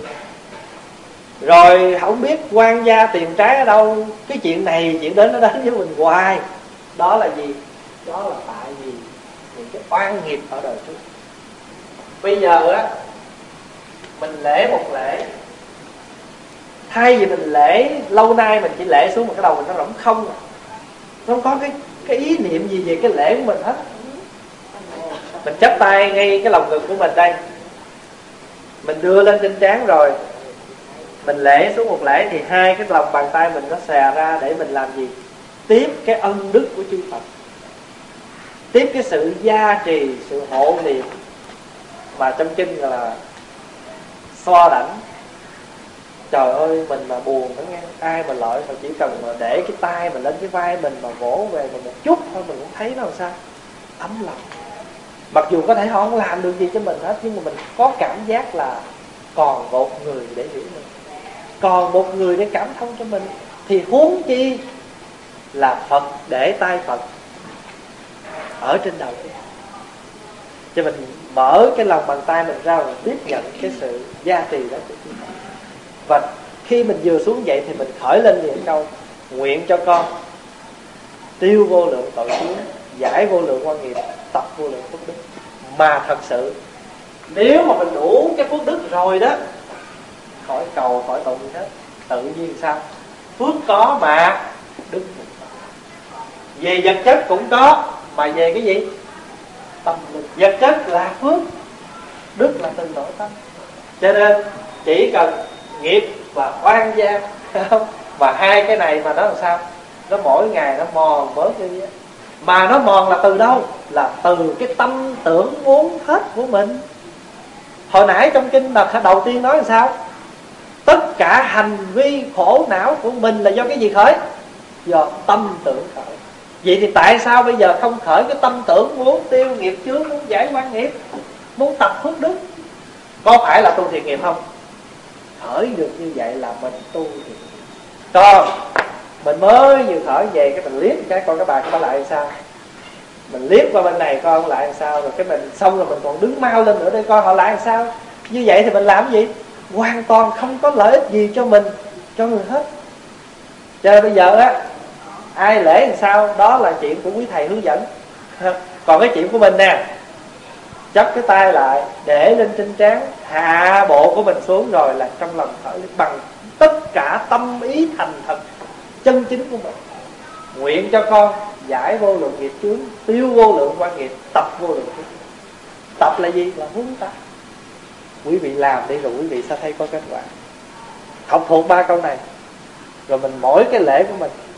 Như vậy thì ngoài cái thời kinh sám hối của mình ra đó mỗi khi mình lên chùa, mình làm cái chuyện lễ phật ba lễ đó là sám hối chưa? Đấy. Một phương pháp sám hối. Đây là một phương pháp. Nhưng mà nếu mình thành tựu được rồi đó, thì sao? Lợi lạc vô cùng cho đời sống của mình. Đời cũng như đạo. Pháp hòa cũng làm như vậy. Và hôm nay chia sẻ với đại chúng để làm gì? Để đại chúng cùng làm như vậy. Tại vì mình đã nguyện sao? Đồng vi pháp lữ mình đã nguyện làm những người pháp lữ với nhau, để cùng tu tiến với nhau. Thì ai ai cũng khởi một cái tâm niệm là gì? Tâm niệm là giải quan nghiệp, tiêu nghiệp, chướng giải quan nghiệp. Thì có ai dám làm gì để gây quan trái với nhau không? Có ai muốn làm để, cái gì để mà tiếp tục gây nghiệp để nó chướng ngại cho mình không? Dạ mà khi mà mỗi người khởi cái tâm chẳng dám đó thì có phải là thiền môn nghiêm tịnh không? Mà ai mà khởi cái đi ngược lại cái thiền môn sao? Náo động. Tại vì nó không có cùng một cái gì nó không cùng hệ. Đấy, ngồi đây là đang cùng thể đây nè. Nhưng mà chưa chắc à. À cái này gọi là đồng sàng mà dị mộng à. Ngồi thì thấy như là đang ngồi nghe kinh vậy mà thiệt sự ra làm sao? Không nghe mà cũng không nghe. Là tại vì chẳng nghe, ông nói gì, tại vì mình đang sao? Rong ruổi cho nên có một vị thiền sư nói hai câu, chẳng biết rong chơi miền tịnh độ làm người một kiếp cũng như không? Có những cái nơi rất là tịnh độ, nhưng mà mình vô mình chẳng thấy tịnh độ gì, mình thấy lục đục không à. Là tại sao? Tại vì mình đã tạo cái nghiệp lục đục. Mình tích cái quan cho nên nó chướng cái đường tu mình. Chứ nếu mà mình muốn tập cái phước đức ngay ở trong cái nghiệp, cái quan này, vẫn thấy cái này. Pháp Hòa chia sẻ với đại chúng thêm một cái pháp tu nữa. Khi mình thấy ai mà làm một cái gì lỗi đó, Mình đừng có cho rằng cái người đó lỗi. Mà mình phải tự trách mình Không đủ phước để thấy cái tốt của người ta. Quý vị có hiểu ý mà nói không? Mình không trên đời này người Tại sao người ta có những cái tốt mình không thấy? Mình thấy những cái xấu của người ta không? Như vậy có phải là mình thiếu cái phước thấy không? Thiếu cái phước thấy thấy cái tốt mà toàn dư cái nghiệp quả để thấy cái xấu của mình. Cái này nói là phương pháp tu cho chính mình để mình giải đi những cái quan nghiệp mà nói một cách khác là những cái chướng ngại cho cái cuộc đời, cuộc sống của mình tập như vậy thì mình sẽ thấy. Mình sẽ thấy rằng á mình là người phước mỏng mà nghiệp dày. Rồi mình sẽ cố gắng mình trao dồi cái bản tâm của mình. Cái tâm nó giả đó. Nhưng mà chính vì nó giả cho nên nó làm sao? Nó quậy. Bởi vì nó nó nó nó, nó hu khe. Đồ giả là nó nó hu khe. À cho quý vị có nhớ không? À để nói cái chuyện này cho quý vị nghe. Khi mà đi trung quốc á ghé tây an á đến cái chùa pháp môn. Thì ghé cái chùa pháp môn á, thì à, ở trong đó có một cái xá lợi của phật là một cái lóng tay của phật. Một lóng tay của phật. Thì ở trong cái động đó đó làm sao người ta biết là bởi vì ngày xưa đó trong đó có khoảng ba hai trăm mấy ba trăm cái món vật báo chôn ở dưới lòng đất từ đời đường từ thời nhà đường. Chung với một số xá lợi. Có bốn cái lóng tay xá lợi. Một hôm á, năm 1900 hình như 84 hay là 79 gì đó, thì cái khu đó nó bị nước ngập. Thì cái khu bảo tháp cũng bị nước ngập đi, cho nên nó bị sập. Bị một ngàn mấy trăm năm rồi, cái tháp nó sập. Thì trong khi mà sập cái tháp đó, người ta mới tới quét dọn, thì vô tình người ta đã khám phá ra dưới lòng của cái bảo tháp đó có một cái địa cung, tức là có một cái đường hầm đi xuống dưới. Thì người ta mới mở cái đường hầm đó ra, thì đó là một cái con đường đi xuống dưới địa cung. Mà thấy vô số đồ vật quý báu, chén báo ly báo thao báo bình báo biết bao nhiêu đồ như đó, và bốn cái tháp để xá lợi. Của trong đó phát hiện ra một cái tấm bia người ta đã khắc lại hết tất cả những gì mà người ta cất ở trong đó. Giống như người ta ghi một cái list vậy đó. Gồm có bao nhiêu cái thao bao nhiêu cái chén ví dụ vậy đó. Thì người ta cũng kể rằng, cái thời đời đường mà rất thịnh á, cứ mỗi 30 năm, thì ông vua đường á, ông vua đời nhà đường mới tới tận chùa pháp môn để cung nghinh xá lợi từ ở địa cung trở về hoàng cung, để mà cho quyến thuộc của vua được chiêm bái cúng dường và sau đó trở về đó, cất vô đó lại. Mà quý vị biết, ba chục năm mới làm cái lễ đó một lần. Mà suốt thời nhà đường làm được 16 lần. Vậy thì bao nhiêu năm? Cứ ba chục năm một lần mà vừa được 16 lần như vậy. Thì khi mà đời đường bị suy sụp, thì không còn đủ cái khả năng làm cái lễ nghi đó nữa. Cho nên đã quyết định đóng cửa đó lại và chôn tất cả châu báu và xá lợi vào trong địa cung đó. Với cái tấm bia. Một ngàn mấy trăm năm nay không ai biết chuyện gì ở dưới cái đó nhờ cái trận mà bảo lục đó mà đã tìm ra được. Mà không phải cái địa cung mà mình đi xuống một cách như vậy đâu. Nó hẹp như vậy nè, nó thấp như vậy nè. Đó là cái chủ ý của ông vua đường. Tại sao vậy? Ông vua đường ông nói rằng á, ở trong phật pháp, vua chúa bình đẳng như mọi người. Cho nên vua mà muốn đến phật cũng phải quỳ một ở dưới mà đi vào. Cho nên ông vua mà muốn nghinh xá lợi ra đó ông vua phải đích thân bò. Vì nó có một chút vậy nè. Hẹp vậy thôi. Ông vua từ tự mình bò ở xuống dưới cái địa cung và thỉnh xá lợi bò trở ra để mà vua đó, vua đường đó. ở trong đó có bốn hộp xá lợi mà ba hộp giả. Chỉ có một cái thiệt thôi. Tại vì ông vua cũng sợ người ta đánh cắp. Ông đã tạo ra ba cái xá lợi giả mà để trong tháp y như là cái thứ thiệt. Bởi vì trong sách diễn tả là muốn cất xá lợi thì người ta cất trong bảy cái hộp. Đầu tiên là hộp nhỏ cất trong một cái hộp lớn hơn mà cứ bảy lớp như vậy mà ông làm đủ lễ. Dù đó là giả vẫn làm đủ lễ. Nhưng khi mà đem bơ cái giả với cái bốn ra thì mình biết vì cái mà tạo á vì cái xương thật của Phật á, cái lóng xương thật của Phật nó bị nứt một đường và khi tạo ra cái giả đó, muốn muốn làm cho nó giống cái nứt thì người ta mới lấy cái dao á. Khi mà nó còn mềm, cái chất mềm người ta mới lấy cái dao ta sắn vô đó một cái. Cho nên thấy rõ thẳng một đường nứt. Ba cái vậy chỉ có cái thật của Phật. Nứt thôi. Cho nên nhìn trong cái hình là biết đây là cái thật. Mà cái thật của Phật không để ngoài.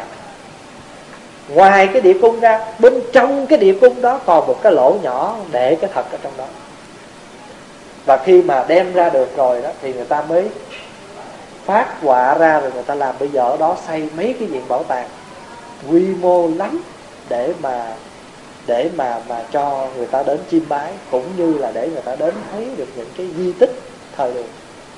Mà quý vị đến Tây An thì không thể nào bỏ qua được chùa Pháp Môn. Đến đó để mà xem người xưa người ta cung kính à, Đức Phật như thế nào và khi mà mình ở đây á, bà muốn kể như vậy là để nói tới cái vấn đề gọi là gọi là là giả đó. Hồi nãy bà mới nói đó mặc dù biết tất cả nó là giả đó long vương nên biết bồ tát có một pháp dứt hết thải khổ não trong mọi đường ác. Một pháp ấy là gì? Nghĩa là ngày đêm thường nhớ nghĩ quan sát thiện pháp làm cho những thiện pháp ấy niệm niệm tăng trưởng và không dung hào phân bất thiện nào, xen vào dung hào phân đây là giống như một cái mảy may á. Không có một cái mảy may bất thiện nào xen vào. Thế tức là hay khiến mọi ác dứt hẳn thiện pháp viên mãn, thường được thân cận chư Phật, Bồ Tát và thánh chúng. Thì ngài mới nói đó, Long Vương nên biết rằng có một cái pháp để mà dứt hết thải khổ não trong mọi cái đường xấu. Nghĩa là sao? Một pháp này là gì? Pháp này là gì? Chỉ cần làm ngày đêm, thường nhớ, nghĩ, quan sát cái thiện pháp thôi. Giống như nãy mà nói đó, mình còn thấy cái bất thiện, cái xấu ở nơi người ta đó, là mình đừng có trách, mình đừng có đừng thay gì mình tạo cái nghiệp miệng, nghiệp ý của mình đối với người ta đó, mà người ta không chọc ghẹo gì mình. Người ta xấu là chuyện của người ta. Mà tại sao mình lại phải đi tự tạo cái cái nghiệp mà gọi là bất thiện của mình bằng qua cái hình ảnh xấu đẹp của người ta. Bây giờ á, mình có nói người ta xấu thì người ta cũng không thể nào, người ta cũng chẳng có, tại vì người ta thấy nó là sao? Ta thích nó vậy. Cho nên mình muốn thiện nghiệp không? Muốn thiện nghiệp và từ cái miệng, cái thân ý của mình. Thì bây giờ thấy ai làm cái gì xấu á, thì thay vì mình nói xấu á, mình trách xấu á, thì mình nghĩ vậy. Ồ, người ta có cái tốt mà tại tôi không đủ phước để thấy không phải là để bào chữa cho người ta, nhưng mà để tự tu cho chính mình. Quý vị hiểu là nói không? Để tự tu cho chính mình, chứ mắc chi mà vì người ta tốt, người ta xấu. Mà mình tạo nghiệp, mà nghiệp mình thì chồng chất. Mà phải chi nó chồng chất cái nghiệp mình mà người ta thêm tốt thì thôi, làm bồ tát gánh gánh nghiệp thì cũng phải. Tạo nghiệp thì mỗi ngày mỗi nhiều, mà cái người kia vẫn cứ dững dưng như vậy. Đây là một cái thứ mà để mình quán chiếu cho nên ngài mới nói rằng á, phải thường đem nhớ nghĩ quán sát thiện pháp, làm cho thiện pháp ấy niệm niệm tăng trưởng, tức là niệm niệm, tức là từng cái cái suy tư, suy nghĩ là phải là thiện pháp tăng trưởng. Không có một mãi may bất thiện nào xen vào. Thế tức là dứt hẳn mọi cái hay khiến mọi ác dứt hẳn thiện pháp viên mãn. Được như vậy thì mình sẽ thường thân cận chư Phật, Bồ Tát và Thánh chúng thường thân cận đây không hẳn là mình phải đi đâu, mình thân cận, mà mình luôn luôn có Phật ở nơi mình. Tại vì khi mà có Phật ở nơi mình rồi, có thánh chúng nơi mình mình đâu có thấy ai xấu, ai tốt gì đâu. Cho nên thường thường á, mình à, đối với các à, đứa con của mình cũng vậy. Hôm rồi có một bác Phật tử, bác nói như vậy. Bác mới nói à, ở nhà đó, mấy người hay phone con. Trời, mỗi lần con bắt con con nói chuyện, con quên trời, quên đất, quên hết những người xung quanh rồi cái lát cái họ nói chuyện tốt chuyện xấu của chùa cái con sẵn trớn nói luôn. Rồi thành thử ra con của con á nó không đi chùa mà nó biết hết chuyện của chùa. Cái phong hòa mới nói không nên. Cái chuyện này nó xảy ra chỗ khác họ mới cái, cái bác đó mới mới mới ngồi mới tâm sự vậy. Cái phong hòa mới nói á đây nè con của mình á mặc dù á nó không có phỉ bán tam bảo nó không phỉ bán triều tiền nhưng mà cái thâm tính ở nơi đó chưa có đầy đủ, chưa khởi phát. Rồi mình nói vậy cái tự nhiên nó nó nó đang khởi, ý nó muốn tu cái tự nhiên thấy sao chùa phiền quá, cái nó phục luôn. Hiểu ý không? Rồi hoặc là nó còn phán một câu nữa, nói mấy bà tu mà mấy bà tu cái gì? Mấy ông, mấy bà mà tu cái gì? Thí dụ như vậy. Cho nên á, mình nói cái gì mình cũng phải cẩn thận. Có những cái mình muốn góp ý, đâu phải ai mình cũng nói được cho nên cái này mình phải tư duy dữ lắm mà cho nên phật phải dùng một cái câu gọi là phật nhấn mạnh này. Nghĩa là ngày đêm phải thường nhớ, nghĩ, quan sát. Nhớ không chưa đủ nghe, phải nghĩ nữa, rồi mà chưa đủ nữa phật dùng cái từ quan sát. Quan sát rồi tinh tế hơn nữa. Phải niệm niệm, quán về nó. Có nên nói không? Nói ra rồi những người này đối làm sao với phật pháp?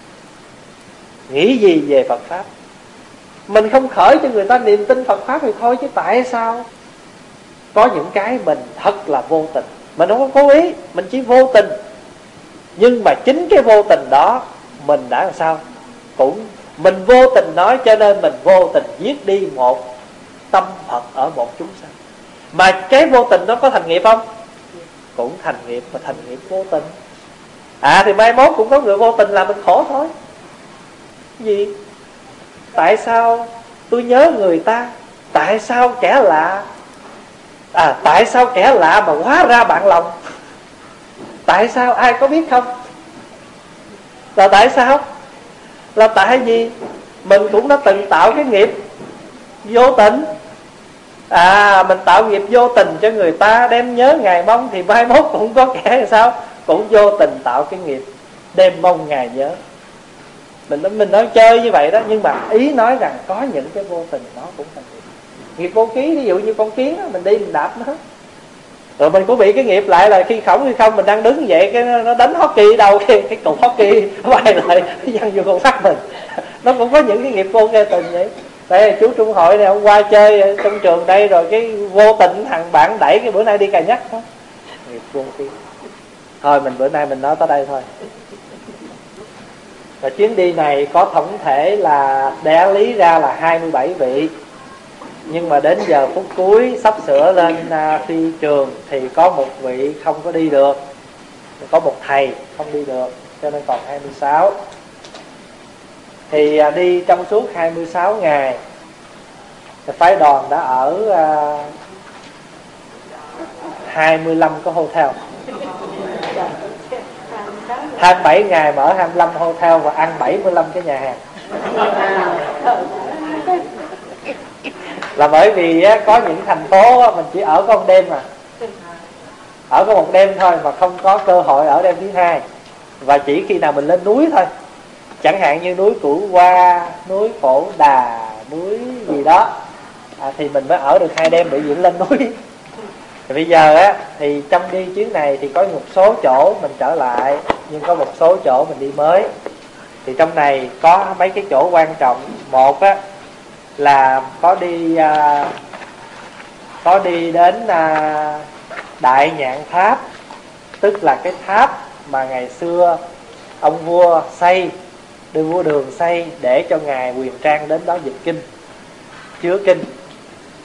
Và đến chùa hưng giáo để được đảnh lễ chính cái tháp gốc của ngài quyền trang khi ngài viên tịch và đã nhập tháp ở đó. Thiêu rồi mới nhập tháp cốt. Gặp được cái tháp của ngài khuy cơ và ngài viên trắc, hai vị đệ tử lớn của ngài quyền trang. Có đến được chùa thiếu lâm mà quý vị thường nghe võ lâm chí tôn, gọi là thiếu lâm tự với cái võ công đó. Thì để nói một chút xíu cái võ công thiếu lâm á, thật ra ngày xưa đó tổ đạt ma đến đó không có dạy võ. Tổ chỉ đến đó ở đó và sau này tổ có dạy cho chư tăng ở đó một cái số vài chiêu gọi là thể thao mà mình gọi là dịch cân kinh đó để mà tập luyện thân thể à, giữ gìn sức khỏe mà thôi. Chứ ngài không có cái võ công mà mình thường hay hay hay nghe nói đến. Nhưng mà tại sao ngày nay võ thiếu lâm nó được à, phát triển như vậy? Là bởi vì một số các cái ban hội, cái thời thanh mà họ mệnh danh là phản thanh phục minh á, họ trà trộn vào trong thiếu lâm để họ lẫn trốn. Và Pháp Hòa nghĩ rằng ở đây nếu mà quý vị nào mà có cái phim Tàu đó, thì chắc quý vị đã biết chút ít về những cái lịch sử đó, chẳng hạn như thiên địa hội. À với cái danh nghĩa là phản thanh phục minh. Thì khi mà ở trong cái chỗ đó mà chùa thì từ bi thì cho mấy người mà nghĩa sĩ ở thì sau này họ mỗi một cái bang phái họ có những cái võ công được truyền bá. Với cái danh nghĩa là thiếu lâm, chứ thật sự không có võ thiếu lâm. Bây giờ ngày nay mình đến đó đó, mình đến lạc dương đó, thì mình sẽ thấy, ở mình tới hà nam mình sẽ thấy rằng á, khắp đường phố ở đó, con nít nào nó cũng với một đồng phục mà đã học võ không. Hầu như là tiên học võ, hậu học văn vậy có những ngôi trường lớn cả 8 tới 10 ngàn học sinh học võ. Rồi có những trường người ta mở tư, thí dụ như là chú này biết võ thiếu lâm, tại sân nhà của chú có thể chứa được ba chục thì ông nhận ba chục đứa ông dạy. Thì bây giờ mình đi khắp cái chỗ đó, ai cũng lấy cái danh nghĩa là thiếu lâm tự hết, nhưng mà hoàn toàn không dính dáng gì với cái chùa thiếu lâm đang hiện có, mà trên danh nghĩa thôi. Quý vị có hiểu ý không? Rồi bây giờ ở đây mình thấy là lâu lâu các cái phái đoàn à, mấy ông thầy mà dẫn nhau đi dọ biểu diễn võ thuật thiếu lâm đó sao linh không phu mà nó chiếu tùm lum đó, không có dính dáng gì với mấy ông thầy chùa thiếu lâm hết, là chẳng qua tại vì họ đánh võ thiếu lâm, cho nên họ phải cạo cái đầu và họ phải mặc cái áo màu vàng vô để mà họ đi đánh võ kiếm tiền cho cái võ trường của họ, chứ không có liên hệ tới chùa thiếu lâm. Và chùa thiếu lâm bây giờ làm sao? Chùa thiếu lâm bây giờ chỉ là một ngôi chùa bình thường như tất cả ngôi chùa khác.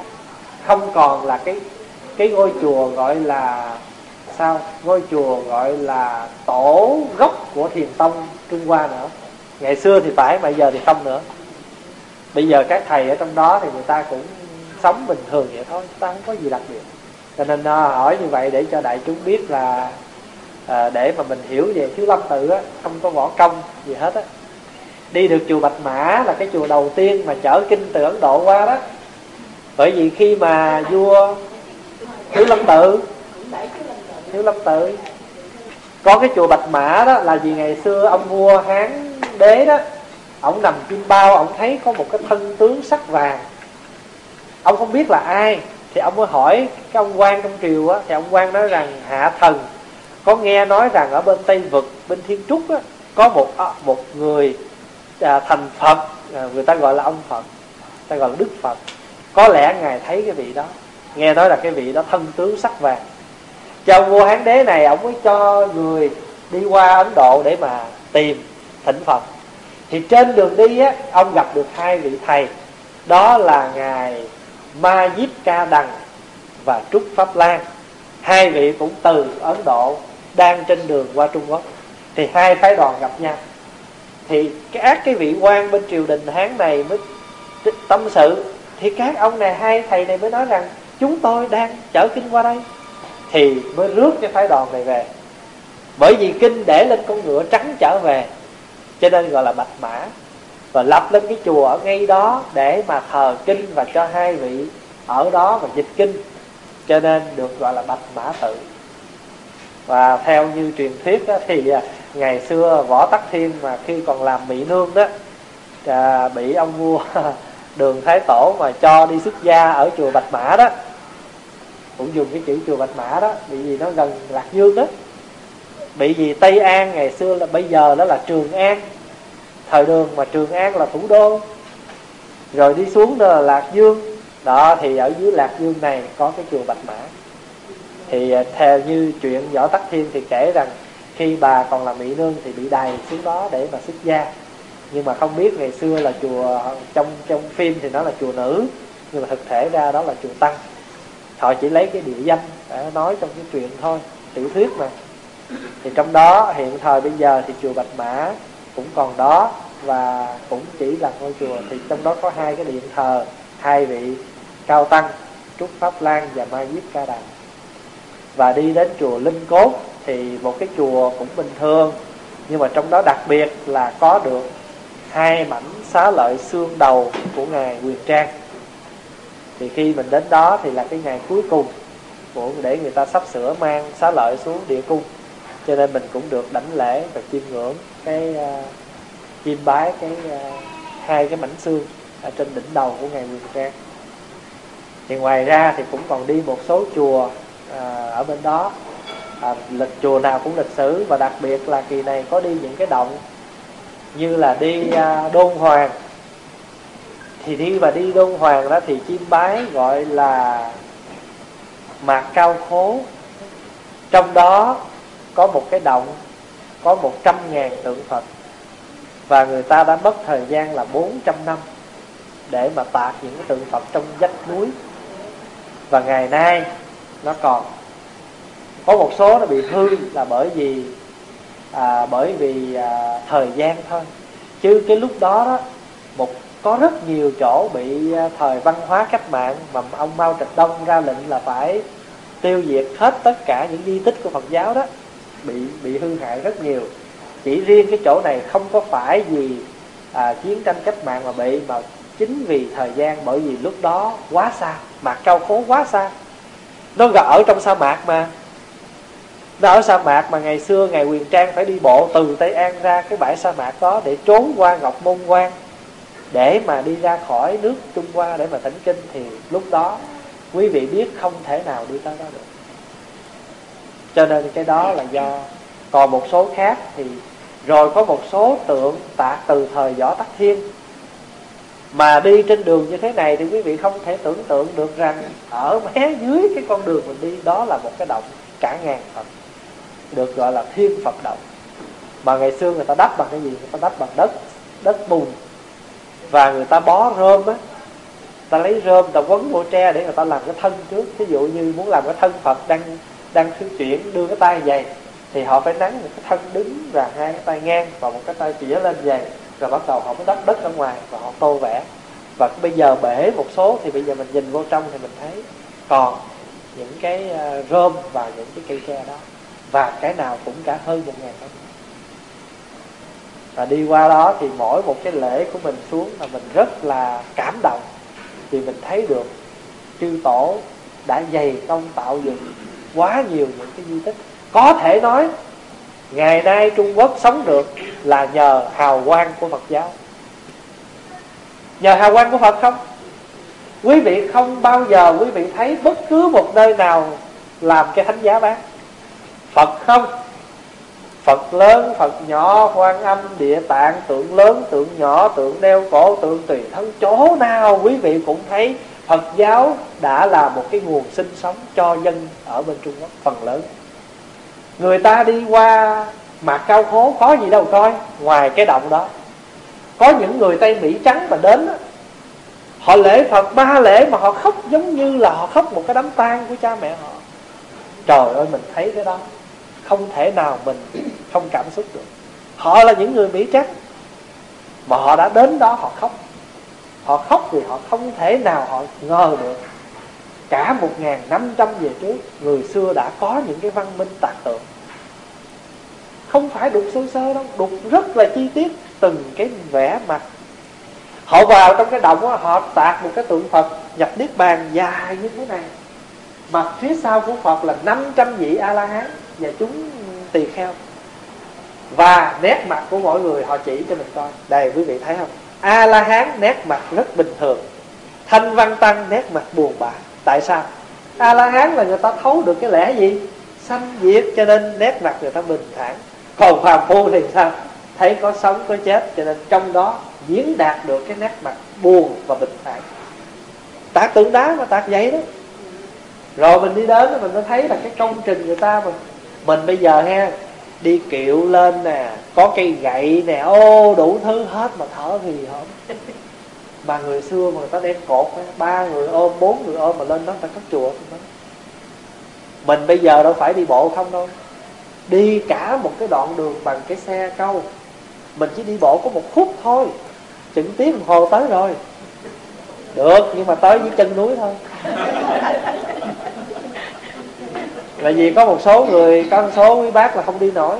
Tại ví dụ như giờ muốn lên đỉnh của ngài địa cái đỉnh núi ngài địa tạng đó là lên tột đỉnh đó là cái thang nó đứng như vậy nè nó dốc gì nè mà đi cả ngàn đất như vậy. Bây giờ á, là người ta chán xi măng trên những cái đất đi để cho khách hành hương ta đi. Chứ ngày xưa là không có một cái cái thang cái gì để lên đó trơn á. Là còn là leo núi không thôi chặt trùng đi trên núi. Mà người ta làm được cái chuyện đó trên núi. Quý vị biết tới giờ phút này mà những người mà lên tới cái chùa mà vạn niên ở núi nga mi mà người ta mà gánh mà đèn cày với ánh nhang mà lên ta bán ở trên đó trời ơi thấy tội lắm. Và mình lên trên đó mình đi pháp hòa đi lúc nào cũng đổi tiền lẻ. Cả cọc ở trong đây là cứ uh, gặp mấy cái người đó là mình cho tiền mình không có mua. Cứ gặp họ mình cho gặp họ mình cho. Hết thì mình đổi cái khác. Không xin họ đem lên. Họ là những người làm công thí dụ như cái cái ở trên núi đó có cái tiệm bán đèn cày, hết đèn cày rồi, order đèn cày lên thì đâu có xe đưa lên núi. Thì chỉ có mượn những nhân công để đem lên thôi, mà rẻ lắm. Có thể họ gánh một cái thùng như vậy trả họ chừng 50 cent, tiền mình đây á. Thí dụ như vậy đó. Nhưng mà không biết làm sao, họ không đi, có lẽ mất tiền á. Thí dụ như họ làm có 10 gen một ngày mà đi cái gió hết 60 gen rồi thì du khách có nhưng mà cô cũng phải đi bộ chứ làm sao nó đưa cô lên tận cho nó được? À, không mà hơn nữa cô đi bộ nó mới có cái thú chứ. Thí dụ như cô lên trên núi là trên đường cô đi cô mới tiếp xúc được những cái thiên nhiên cây cối những cái tảng đá thiên nhiên. Chứ còn cô lên có cái cái vèo của cô lên cái đỉnh được cái vèo cô xuống xuống người cô đâu có gọi đi núi. Hồi xưa tới đó cái không 3 năm trước tới Nga Mi, Pháp Hòa nói, trời, tội nghiệp Trương Vô Kỵ hồi xưa mà lên đây tìm Trương Chỉ Nhược. Vì nó xa quá chừng. Đi đi xe khi bồ mà lên tới đỉnh Nga Mi là cũng mất 10 phút. Rồi đi bộ cả tiếng mấy đồng hồ nữa mới tới. Rồi quý vị tưởng tượng mà từ dưới chân, Ở trên chùa này mà đi tới cái chùa kia mà đi bằng đường xe đó nghe, Nửa tiếng mới tới một chùa. Chứ đâu phải còn mà lên được cái chùa ở trên núi ra đỉnh hồ đó, 400 năm cái ngôi chùa ở trên đó đi bộ là 4 tiếng đồng hồ. Nếu mà đi bộ 4 tiếng mới tới. Mà đường thênh thang á bây giờ là họ sáng xi măng mà làm thênh thang con đường rồi không già đi cũng được kỳ này cũng có một số người già đi đó nhưng mà họ lượng sức à. Chỗ nào đi cũng được họ không đi họ ngồi dưới. Họ ngồi dưới họ không đi thì ví dụ như giờ họ ráng lên tới giữa núi thôi lại vài chùa thôi còn trên thôi còn một chùa trên đó họ không? Đi nổi thì họ dưới ngồi dưới này. Đợi phái đoàn xuống pháp tùng về lại. Thì đại khái là đi à, thì cũng rất là vui. Có bốn thượng tọa ở Việt Nam. Phật tử bên Mỹ họ thỉnh bốn vị này đi. Rồi à, có một à, đáng lý hai thầy ở Mỹ nhưng mà rốt cuộc thầy rồi chưa có chưa pháp hòa chú trung lý coi như tổng cộng các vị tu sĩ là bảy vị còn à, cư sĩ thì số còn lại hai mươi mấy vị đó là cư sĩ. Thì à, trong chuyến đi thì à, đến đâu thì mình cũng à, lễ phật tụng kinh và tìm hiểu những cái tài liệu. Tại vì mình biết rồi thí dụ như đến à, đến chùa à, Nam Quê Thiền tự của lục tổ Huệ Năng đó thì mình biết về lịch sử của tổ. Mình biết này kia mình biết những cái bài kệ của tổ rồi đó. Thì mình đến đó mình tìm hiểu thêm mình đích mắt mình thấy à, những cái gì mà về liên quan liên quan đến tổ. Rồi đi ra tháp của ngài hư vân hòa thượng thì cũng được đảnh lễ tháp của ngài hư vân. Và được đảnh lễ đặc biệt là được à, thấy được cái đại dạng tháp của ngài quyền trang. À, và người ta đã tạc cái tượng của ngài quyền trang đứng ở trước cửa chùa rất là sống động. Và bây giờ quý vị biết ở nơi đó mỗi một ngày trên dưới gần 10.000 du khách. Chỉ một chỗ đó thôi mà du khách họ đi từ 7 giờ sáng cho đến 11 giờ đêm. Muốn chụp một tấm hình ở chỗ đó là phải dễ. Người ta mà năm pháp hòa canh với chú trung lý 5 giờ sáng đi ra đó là nó đặt ngạc người ta ở ngoài đó. Họ ra đó làm gì chứ không? Múa tai chi tập thể dục mà họ tội cái có được cái họ đứng trước cái tượng đứng sau lưng tượng á. Mà trung quốc á, hay một cái đó là người dân họ biết chăm sóc sức khỏe. Sáng ra là khắp nẻo đường công viên chỗ nào cũng tập thể dục hết.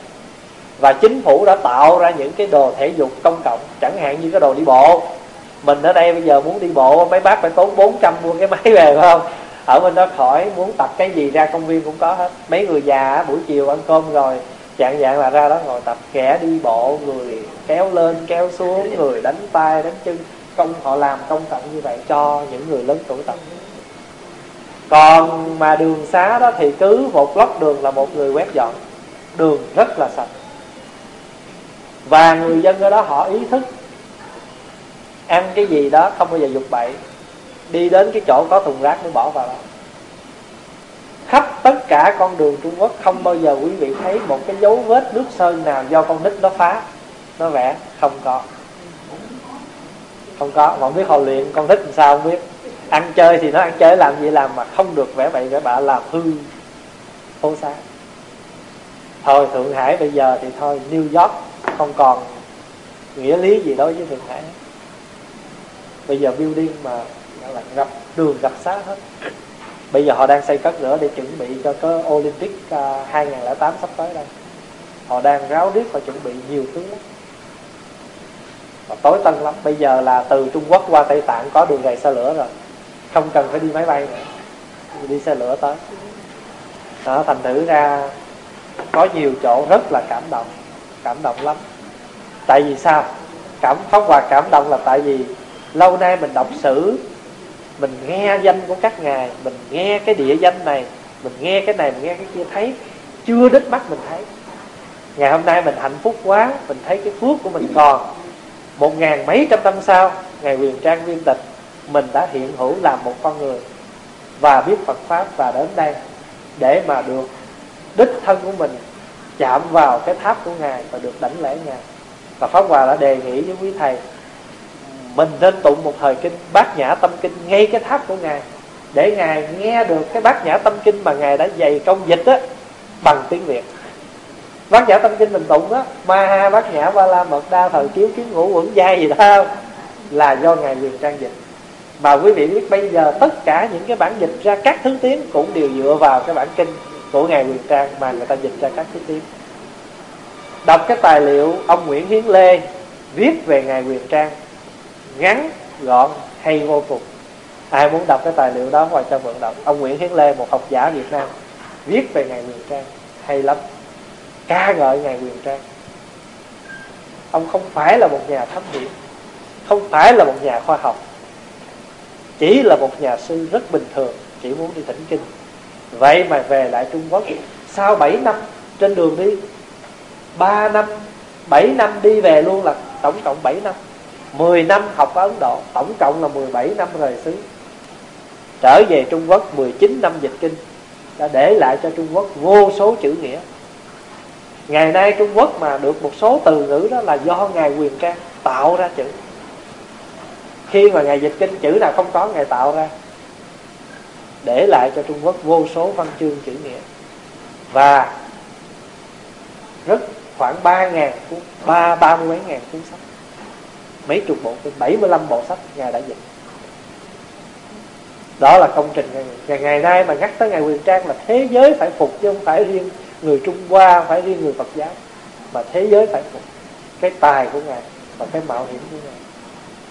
Và mãn nguyện mình đã đến được cái nơi mà ngài có một cái điều thứ hai nữa đó là kỳ trước pháp hòa đi á, thì kinh sách không được in. Kỳ này trở qua một điều làm cho mình vui là kinh sách được in và đã được phát hành trong các chùa. Thậm chí ngay ở phi trường cũng có. Mà trước kia không bao giờ thấy được những cuốn đó. Và ngày nay chính phủ họ đã mở ra, họ cho được in kinh sách. Và ở các cái chùa đã được phát hành kinh sách. Chỉ có cái điều thôi là chỉ có người du khách mới được vào chùa lễ phật. Tại sao vậy? Bởi vì mình mới có tiền mình trả với dân địa phương tiền đâu trả vô cửa. Cho nên chùa bây giờ bên trung quốc những ngôi chùa mà nổi tiếng của chư tổ hầu như là chỉ có du khách đến thôi còn dân địa phương không có. Mà nếu mà họ là địa phương mà theo mình nói là người trung quốc thì họ cũng không phải là ở đó. Thí dụ như họ qua thượng hải đi chùa học phật thì họ phải là dân quảng đông. Thì họ là quảng đông họ là du khách thì chứ gì nữa. Thì họ có tiền. Quý vị biết đến chùa học phật ở thượng hải vô sinh. Để mà được vô lễ Phật thì lúc đó mình tới là 5 giờ rưỡi chiều rồi, thì theo nguyên tắc tất cả chùa ở Trung Quốc 5 giờ rưỡi phải đóng cửa hết. Không được cho ai bất cứ vào chùa sau 5 giờ rưỡi. Mình đến mình năn nỉ, họ không cho. Họ mới mời mấy ông công an ở trong chùa ra. Điều đình với mình cũng cả nửa tiếng đồng hồ. Nói tới nói lui, gọi điện thoại, gọi tới gọi lui, rốt cuộc họ cũng cho mình vô mà đứng ngoài sân thôi chứ không được vô chẳng được tại vì chánh điện đã được khóa và đã được xét hết những cái alarm rồi. Và họ không có quyền mở lại reset cái đó. Nhưng mà tiền phải dân cũng trả. Vô sân chùa lễ rồi rồi cái cô kia cô mới móc tiền ra tính đầu người á cứ 10 đồng người vậy nè. Trả rồi có những chùa thì tu sĩ được miễn. Ví dụ như tới chùa hàng sơn á quý vị có nghe chùa hàng sơn không nổi tiếng lắm đó, với cái bài phong kiều dạ bạc của trương kế đó. Thì cái chùa hàng sơn nó có làm sao? Là bởi vì ngày xưa đó, người ta tạo ra một cái điển tích thôi, một cái câu chuyện vui. Là ông trương kế đó, ông đi thi, ông bị rớt. Ông buồn tình, ông mới chèo thuyền trên con sông phong kiều. Tức là cây cầu có nhiều cây liễu. Phong kiều, phong là cái liễu thì khi ông đi đến cái bờ sông đó thì ông thấy ban đêm xuống rồi ông thấy cái thuyền của một ông ngư phủ ngư ông, ông câu cá đó ông mới làm hai câu thơ. Ông làm câu thơ là nguyệt lạc ô đề sương mãn thiên tức là trăng mờ. Con quạ nó kêu nguyệt lạc ô đề sương đầy trên trời sương mãn thiên. Giang phong ngư quả đối sầu miên tức là Giang Phong tức là ở bên cái bờ sông Giang Có cái ông đang đốt đèn và câu cá Làm cho cái người nhìn cái cảnh thiệt là buồn. Ông làm hai câu đó cam biết là không làm được nữa. Thì ở trên chùa đây á Thì ông Hòa Thượng đang làm thơ. Ông, Ở chùa Hàng Sơn Hòa Thượng cũng đang làm thơ. Hòa Thượng mới nhìn trăng mờ Hòa Thượng mới để là Sơ tam sơ tứ nguyệt mông lung. Bán tợ ngân câu bán tự cung.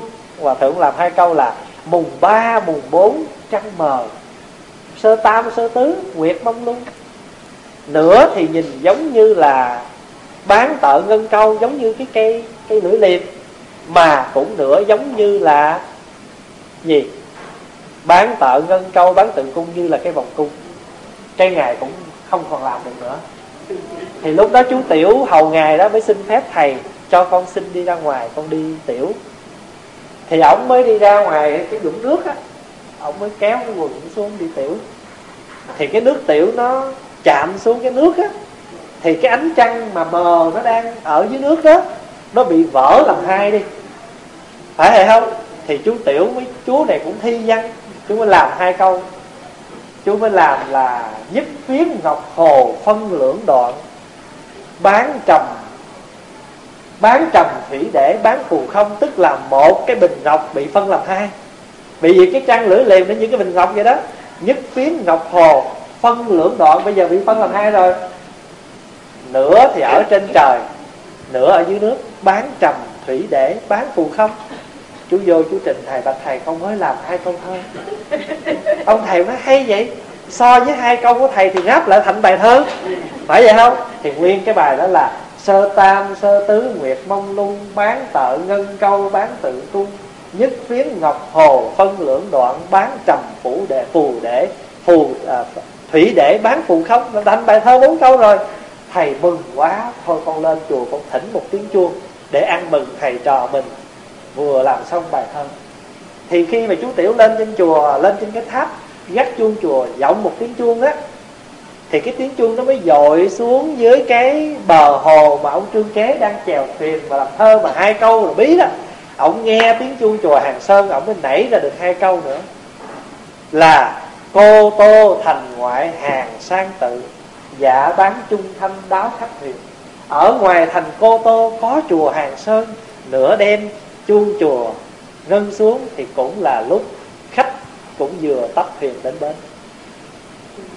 Quý vị hiểu ý không? Cho nên từ đó, cái bài thơ đó nói lên rồi thì cái chùa hàng sơn nổi tiếng chùa hàng sơn nổi tiếng là nhờ gì? Nhờ cái bài thơ của trương kế, mà nhờ cái tiếng chuông của chùa hàng sơn. Bây giờ đi tới chùa hàng sơn á, tại sao gọi là hàng sơn? Ngày xưa nó không phải tên đó. Nhưng mà tại vì cái chùa đó có hai vị cao tăng, đó là ngài hàng sơn và thập đắc, đã từng tới đó mà ở. Cho nên sau này người ta đổi tên là hàng sơn, chùa hàng sơn. Bây giờ đến đó, thấy còn hai cái tượng của hai ngài đang thờ ở trong đó mình cũng được lên cái gác chuông để mình thỉnh chuông. Mà Pháp Hòa nghĩ cái chuông đó không phải là cái chuông của ngày xưa trương kế nghe. Bởi vì qua bên một góc của chùa mình thấy chùa đã để sáu bảy cái chuông cũ. Thì mình đoán rằng trong những cái sáu bảy cái chuông này có lẽ có một cái chuông ngày xưa. Bởi vì bây giờ á, họ phải làm cái tiếng chuông nó bớt thanh đi. Tại vì dân họ muốn lên là thỉnh chuông á, năm động người lên trên đó thỉnh 3 tiếng thôi nghe. Năm đồng. Mà tu sĩ thì được miễn. Thì bữa đó cái bà đó ta lên nó giọng liên làm liên tục liên tục liên tục. Thì cái ông mà ông gác cửa xuống lên ông la. Ông mới nói mỗi người chỉ được 3 tiếng thôi. Và cái tiếng chuông nó không thanh. Thỉnh vô nó kêu cái ben thỉnh kêu cái ben mà ở bên Trung Quốc có nhiều chùa, có cái chuông bự lắm. Nhưng mà vô chùa, vô thỉnh phải trả tiền. Vô cửa phải trả tiền. Ở đâu cũng phải trả tiền đó trung bình thì khoảng uh, một đồng rưỡi đồng rưỡi tới hai đồng của mình đô mỹ á. Mà quý vị tưởng tượng ngày chừng năm ngàn người thì nhiều. Cho nên đó mình đi tới đâu cũng nói đây phật giáo bây ở gì? Bây giờ trung quốc đang sống được là nhờ hào quang của phật nhờ hào quang phật giáo.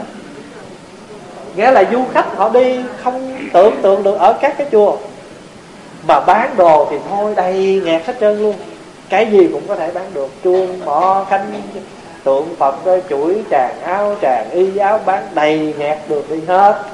Người ta tới đó ta mua thôi. Quý vị đi vô những cái chỗ làm cẩm thạch nha. Đi vô những cái chỗ làm từ gỗ hay làm đồng hay chỗ nào cũng tạc tượng phật không, chứ không có chỗ nào tạc cái tượng gì hết. Tạng tượng hộ pháp, quan công, quan âm, địa tạng tướng phật không. Quý vị muốn thỉnh tượng phật cỡ nào cũng có hết. Không, cái chỗ đó là những cái những cái công ty sản xuất mà. Chùa có quý thầy nhưng mà có công an nữa. Công an lấy cái tiền à, vô cửa đó. Công an lấy tiền vô cửa đó. Rồi cái tiền mà mình bỏ vô thùng mình cúng đó có thể là phải chia hai. Tại vì quý thầy chỉ lấy một phần để mà cơm nước trong chùa thôi, còn một phần phải trả chính phủ. Vì chính phủ lấy hết rồi. Bây giờ trả lại là trả trên hình thức như vậy. Cho tu sĩ ở đó tu. Nhưng mà phần lớn là do mình quản lý. Còn chùa nào mà thích quản lý, nó bỏ phế, nó không cho tiền cấp, không cho tiền sửa không làm gì hết. Chẳng hạn như chùa bạch mã. Chùa bạch mã không có người quét sân cái gì, thì chư tăng sao làm nổi? Còn nếu chính phủ quản lý là sạch sẽ. Họ muốn người làm hết tất cả mọi công việc. Quét sân, rút nhang, xót vé gì thôi cũng được, để quý thầy khỏi ra làm. Chứ chùa mà ông thầy mặc cái áo tràng mà ra xót vé, hoặc là đứng bán nhang thì nó kỳ quá chính phủ hoa làm còn đi lên cái chùa mình là, là nam thiền đông nam thiền tự gì bữa hôm mà chỉ thôi. Mười block đường đó giờ lấy hết rồi. Để chỉ cho lại chùa phía trong thôi. Còn ở trước cửa thì nguyên một con đường đi dài cả mười cả mười block đường là nó lấy nó làm chợ. Mà phải chi mà chợ bán trái cây bán nhang bán đèn cũng đỡ cầu nó bán đồ ăn mặn không?